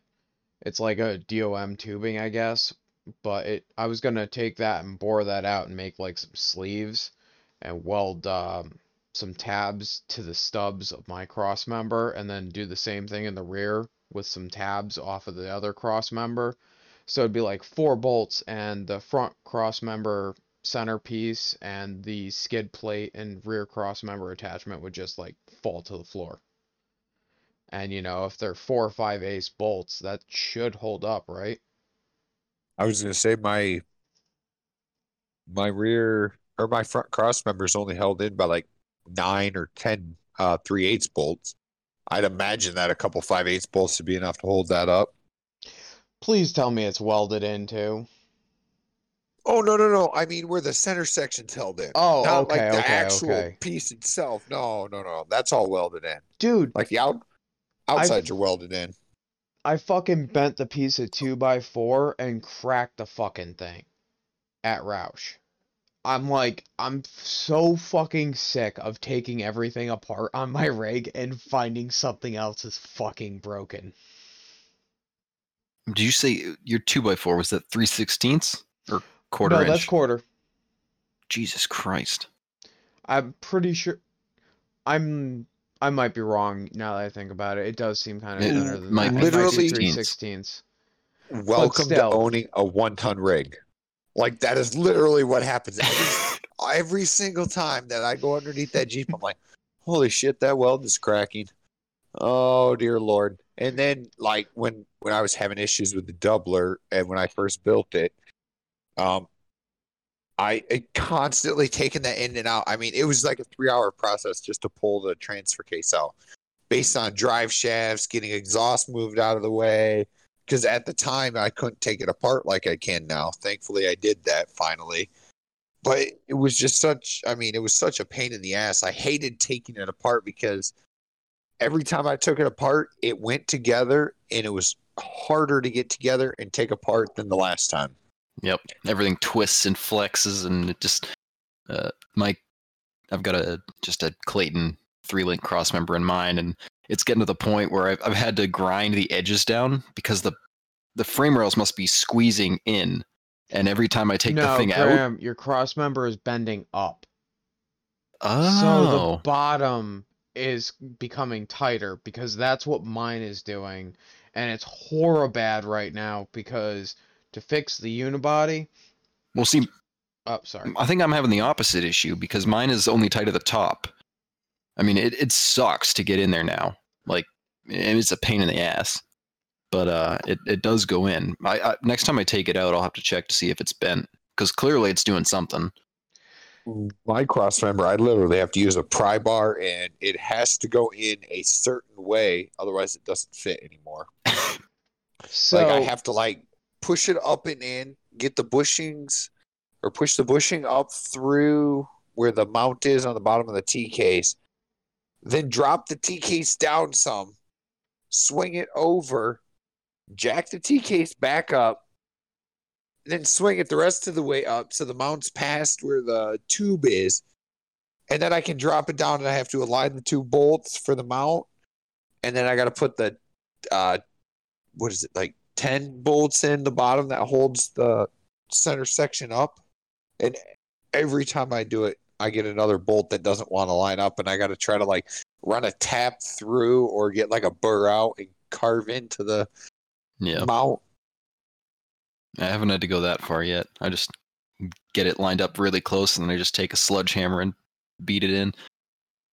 I'll yeah wait much till you have to start doing that kind of stuff Hmm. it don't work Yeah, I it's not nice that's the reason that I'm looking at changing everything up with how I mount my transmission and everything because my cross member I have to bend the side with the upper link mount up far like not far but put a jack under it and actually physically lift it up so it's sandwiching this piece of one and three quarter because there's that Mhm. much play from the quarter inch plate welded to the tube so it's kind of shitty but it's going to end up at a slight angle. So I need Yep. to have something that'll be able to be straight, even though they're not going to be even anymore. Yep. honestly luke if i if i was in that position you know you know what i would do right Hang myself. JK. Well, I wasn't going to go that far, but I would have hung the Jeep up and started all over again. Made a little bit of a fix to wheel it for a couple of seasons and started building a new one. I, I don't think Why, if I had to redo the amount of work that you're talking about, that I would honestly want to try to redo it on the same Jeep. I would want to start over. Like if I had to make a major change to my suspension at this point, I'd start over. But no doubt. it's not like that major. It's just building a skid plate and a new cross member. And like building a four get- link cross member. I get that, but like the way that I did mine the first time on this Jeep when I had it on the 30 and 88, it was great. It was uh, all bolted in from the sides. I screwed up when I originally built the cross member. So when I welded my stiffeners in, I wasn't able to on that front section. I wasn't able to have them, so they wrapped around. And now I completely and utterly regret doing that because doing it the first time that way, okay, yeah, it made the cross member work. But now this time, I literally had to weld my new cross member to the tinfoil unibody right there. And it's like there's nothing else I could really do at that point. You know what I mean? Like I keep running into those issues on mine where it's I like, haven't ran well, into the same issues because with my rig, this time me and Kish just went through and we stiffened the front, mids, and rears right off the bat. There was like, before I even put the cross member in, it was stiffened, so I welded to the stiffeners uh, to mount the outer parts of it. And it's like, for the rear cross member, yeah, I hacked out my um, support for the traction bar. Okay, well now that's out. It's not a problem anymore. I can just weld on to a new section of the stiffener. You know, I don't I don't see a point in just getting rid of a perfectly functional rig that just needs a little bit of repairs because I've been hard on it. And some upgrades because I'm putting stickies on it. You know what I mean? Yeah, that's sort of my mentality too. Is I mean, I've got so much invested into the body of my Jeep to some extent. Maybe So- not as much as Curtis has, but he's the one willing to throw it away. Um, that's Yeah. literally the only reason that I did not start over with the Wrangler when I did this was because of the money that I had into the motor and the body on this thing. It was like I I, I can't do it. That Yep. dash was like I think between all the gauges, I think I spent like 12 1300 bucks on that and it's like your your can't just- cluster is fucking sick. I'll just Yeah. say that. I Oh, only looked you. at it for like a minute. It was awesome looking. yeah, it was like it was one of those bougie things that I did when I was first building it, and because the dash, the original dash didn't work, the dummy light or idiot lights didn't work, so it's like, okay, I'm gonna do something cool with this. Why didn't you just cluster swap it? Because like I I, literally it. unbolted my cluster and I have an early 97 like it's a I think it was made in uh March and I just slapped a new one in and it worked. I tried, I tried a regular one, it just still didn't work. There was there was something wrong, and now when I bought the Jeep, it did not run correctly. You couldn't do more than about 2,500 RPMs, or it would start missing. Come to Huh. find out, CPS wasn't plugged in all the way, causing that whole issue. So now was the CPS not being plugged in all the way, causing the issue with the dash? Maybe. Possibly. But I couldn't at the time, I couldn't get it figured out. So it's like, okay, I'm just gonna do this. Cause now instead of having to run all everything through the computer on the Jeep, it's all run like my oil pressures run right to the oil sending unit. My coolant goes right to the front of the Jeep on the thermostat housing. Speedo, at least when I had 231, it went straight back to the back of the Jeep. In so I don't have all that stuff running back to the computer anymore. So yeah, I it's can just going I straight mean, to the gauges. Yeah, it's like right from the sending units right to the gauges. There's no so I know if there's something wrong, it's something either in the wiring or the sending unit. I don't have to worry about the computer possibly being an issue. That's a good point. You also bring up uh, something I actually forgot to mention, but I definitely should ask you. Speedo, how do you do that with the 205? Uh, I have not gotten that far yet oh no.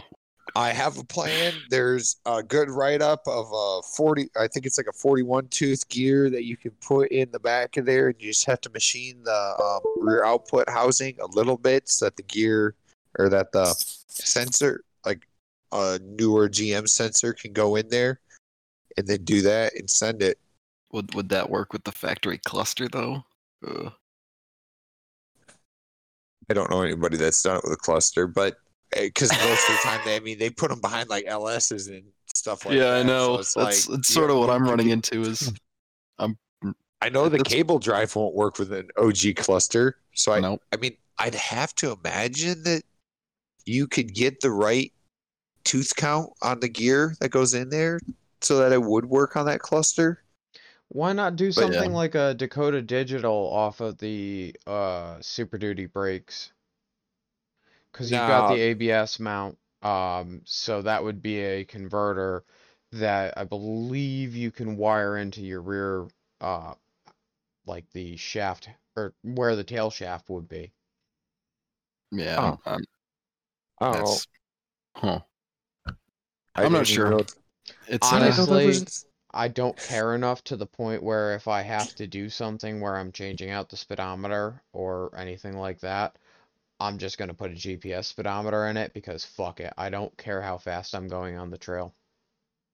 yeah. that's was my whole thing with never getting to that is it's like when the hell do I really care if I am on or how fast I'm going right now? Like the one time I checked to see if I could get it up to 70 miles an hour, I had the app on my phone open. Like it didn't really matter to me how fast it went. It doesn't matter how fast I'm going on the trails because I know where my RPMs are.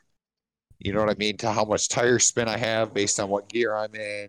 Ah, da, da, da, da. Does that make yeah, sense? fair enough. So Yeah. Uh, to an extent, I can do that too, and the thing doesn't. you I really wouldn't- I can't though. If you daily drive it, you can't just. I mean, I guess you could if you were Uh, you, good you could. at I've I've driven point. this thing for years. I I know where where it likes to sit as far as speeds. I mean, and you put it in third gear, and you can drive on a on a you know a 35 to 40 mile an hour road. You put it in fourth gear, you'll probably be going 50 ish. If you put it in fifth and Yeah. you know foot to the floor, you might be at 70, 75, and if it's downhill, probably 80, 85. Right? Like I, I could do that much, but just Well- to wrap it all up, I definitely want to figure out how to do a uh, a speedo. My policy If- as someone who also drives on the road, I go however fast I feel comfortable with on the road. And if I see a cop, I cut that speed in half. Your Jeep doesn't go And- fast enough for that. Come on, let's be honest here. Before, I, I have I have actually gotten my Jeep up to triple digits. I was gonna say my old the green bastard when I was in high school still. Uh for one for sports we had a um I got fuck it, I guess I'll say it. I played water polo. We had a beach day where we went out to the beach because I live like ten miles from Lake Michigan, if that, in a straight line. So we had a beach day for that and we went out there and on the way out there, everybody races out there. First person there is the coolest person ever on the fucking team. You know what I mean? So Yeah. I had that Jeep up to 120 miles an hour. Jesus. Like the Jesus speedo was that speedo was pegged the fuck out, and the entire time I'm like, dude, this I, I don't feel safe doing this. Fuck it, YOLO. you know what I mean? Like Yep. uh, that was that was insane. I didn't think that that thing could actually go that fast. I was keeping up with my buddy who was in an Audi R6 or something like that. I mean, some stupid fast car. And I was keeping up with them, like, holy shit, this thing's got more power than I thought it did. uh, the fastest I've gotten my rig up to is about a hundred. And getting my rig up to a hundred is quite the exercise. You need I about on a I don't think I'd want to bring my rig up to 100. I I hate it at like 50. Like with the full hydro, like you just touch that. steering Oh, yeah.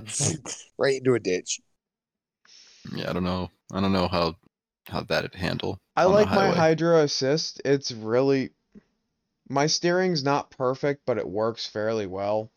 I'm gonna be putting a brace on the box and just fucking sending it for next year. Yeah, I mean, putting the brace on the box is a good idea. I just I know that a lot of people that said that they run 42s and hydro assist are just like I didn't really like it. Like, yeah, it can turn the tires, but is it really worth it? Are you really going to drive that thing on the street that much? You know what I mean? Yeah. So that was kind of what put me into the oh fuck, I guess I got to get full hydro now.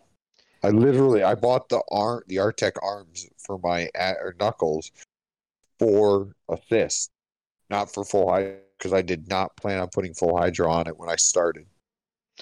Yeah. Well, you get better turning radius out of full hydro, anyways, with the Super Duty. I mean, yeah, if you- if you're on a stock like Cherokee or Durango or whatever box, yeah.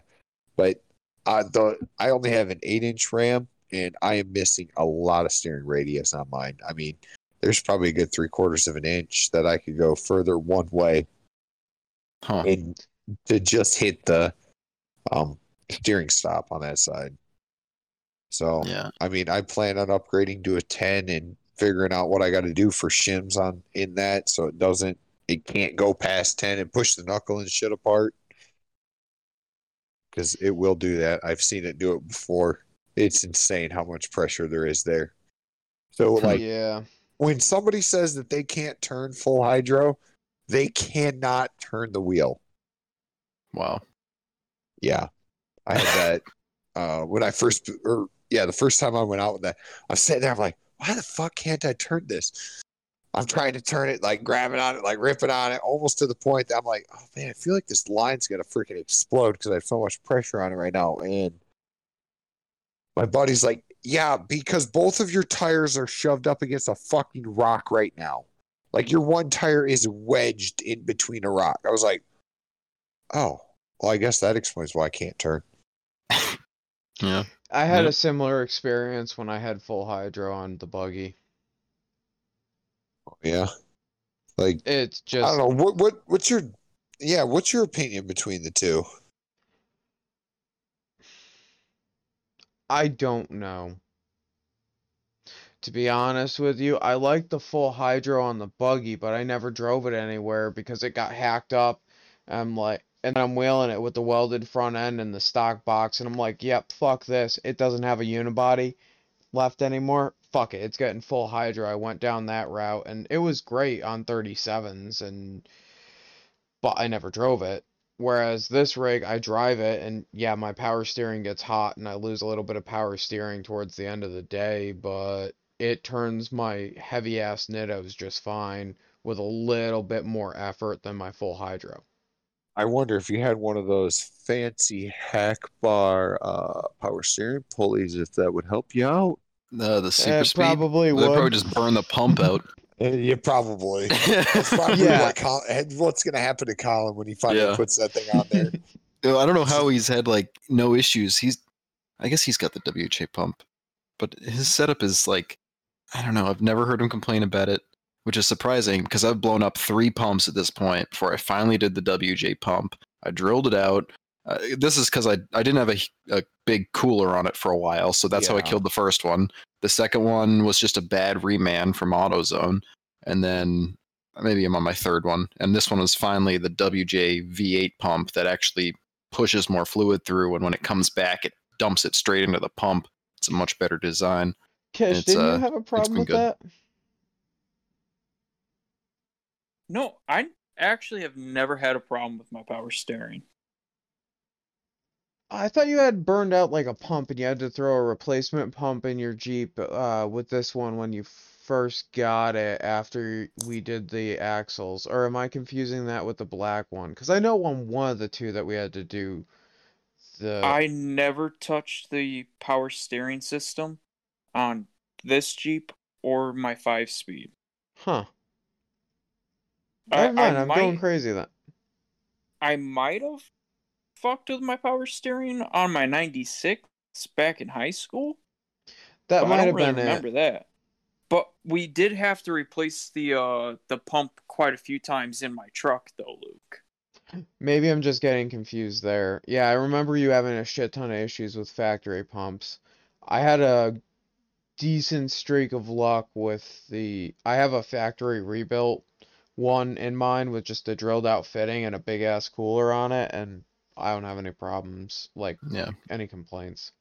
I've I've been good now, but I mean there was a solid, you know, four or five months where I was just blowing through parts, uh, pumps specifically, but and I also sheared that uh, uh the aluminum steering shaft brace. It's splined and you bolt it. I I twisted it and uh I had no steering. Like I could take my wheel and spin it, and it was because the aluminum splines on the thing had busted out. Really scary. I was uh fortunately I, I hadn't gone home. I was with Colin, but I was planning on going home, which would have required me to go on the highway. And I took one turn different than I would have if I had gotten on the highway, and then I had no steering, like at all. The steering wheel Holy just fucked. shit. It was Yeah. that is probably like Oh. the the most terrifying failure I've ever had.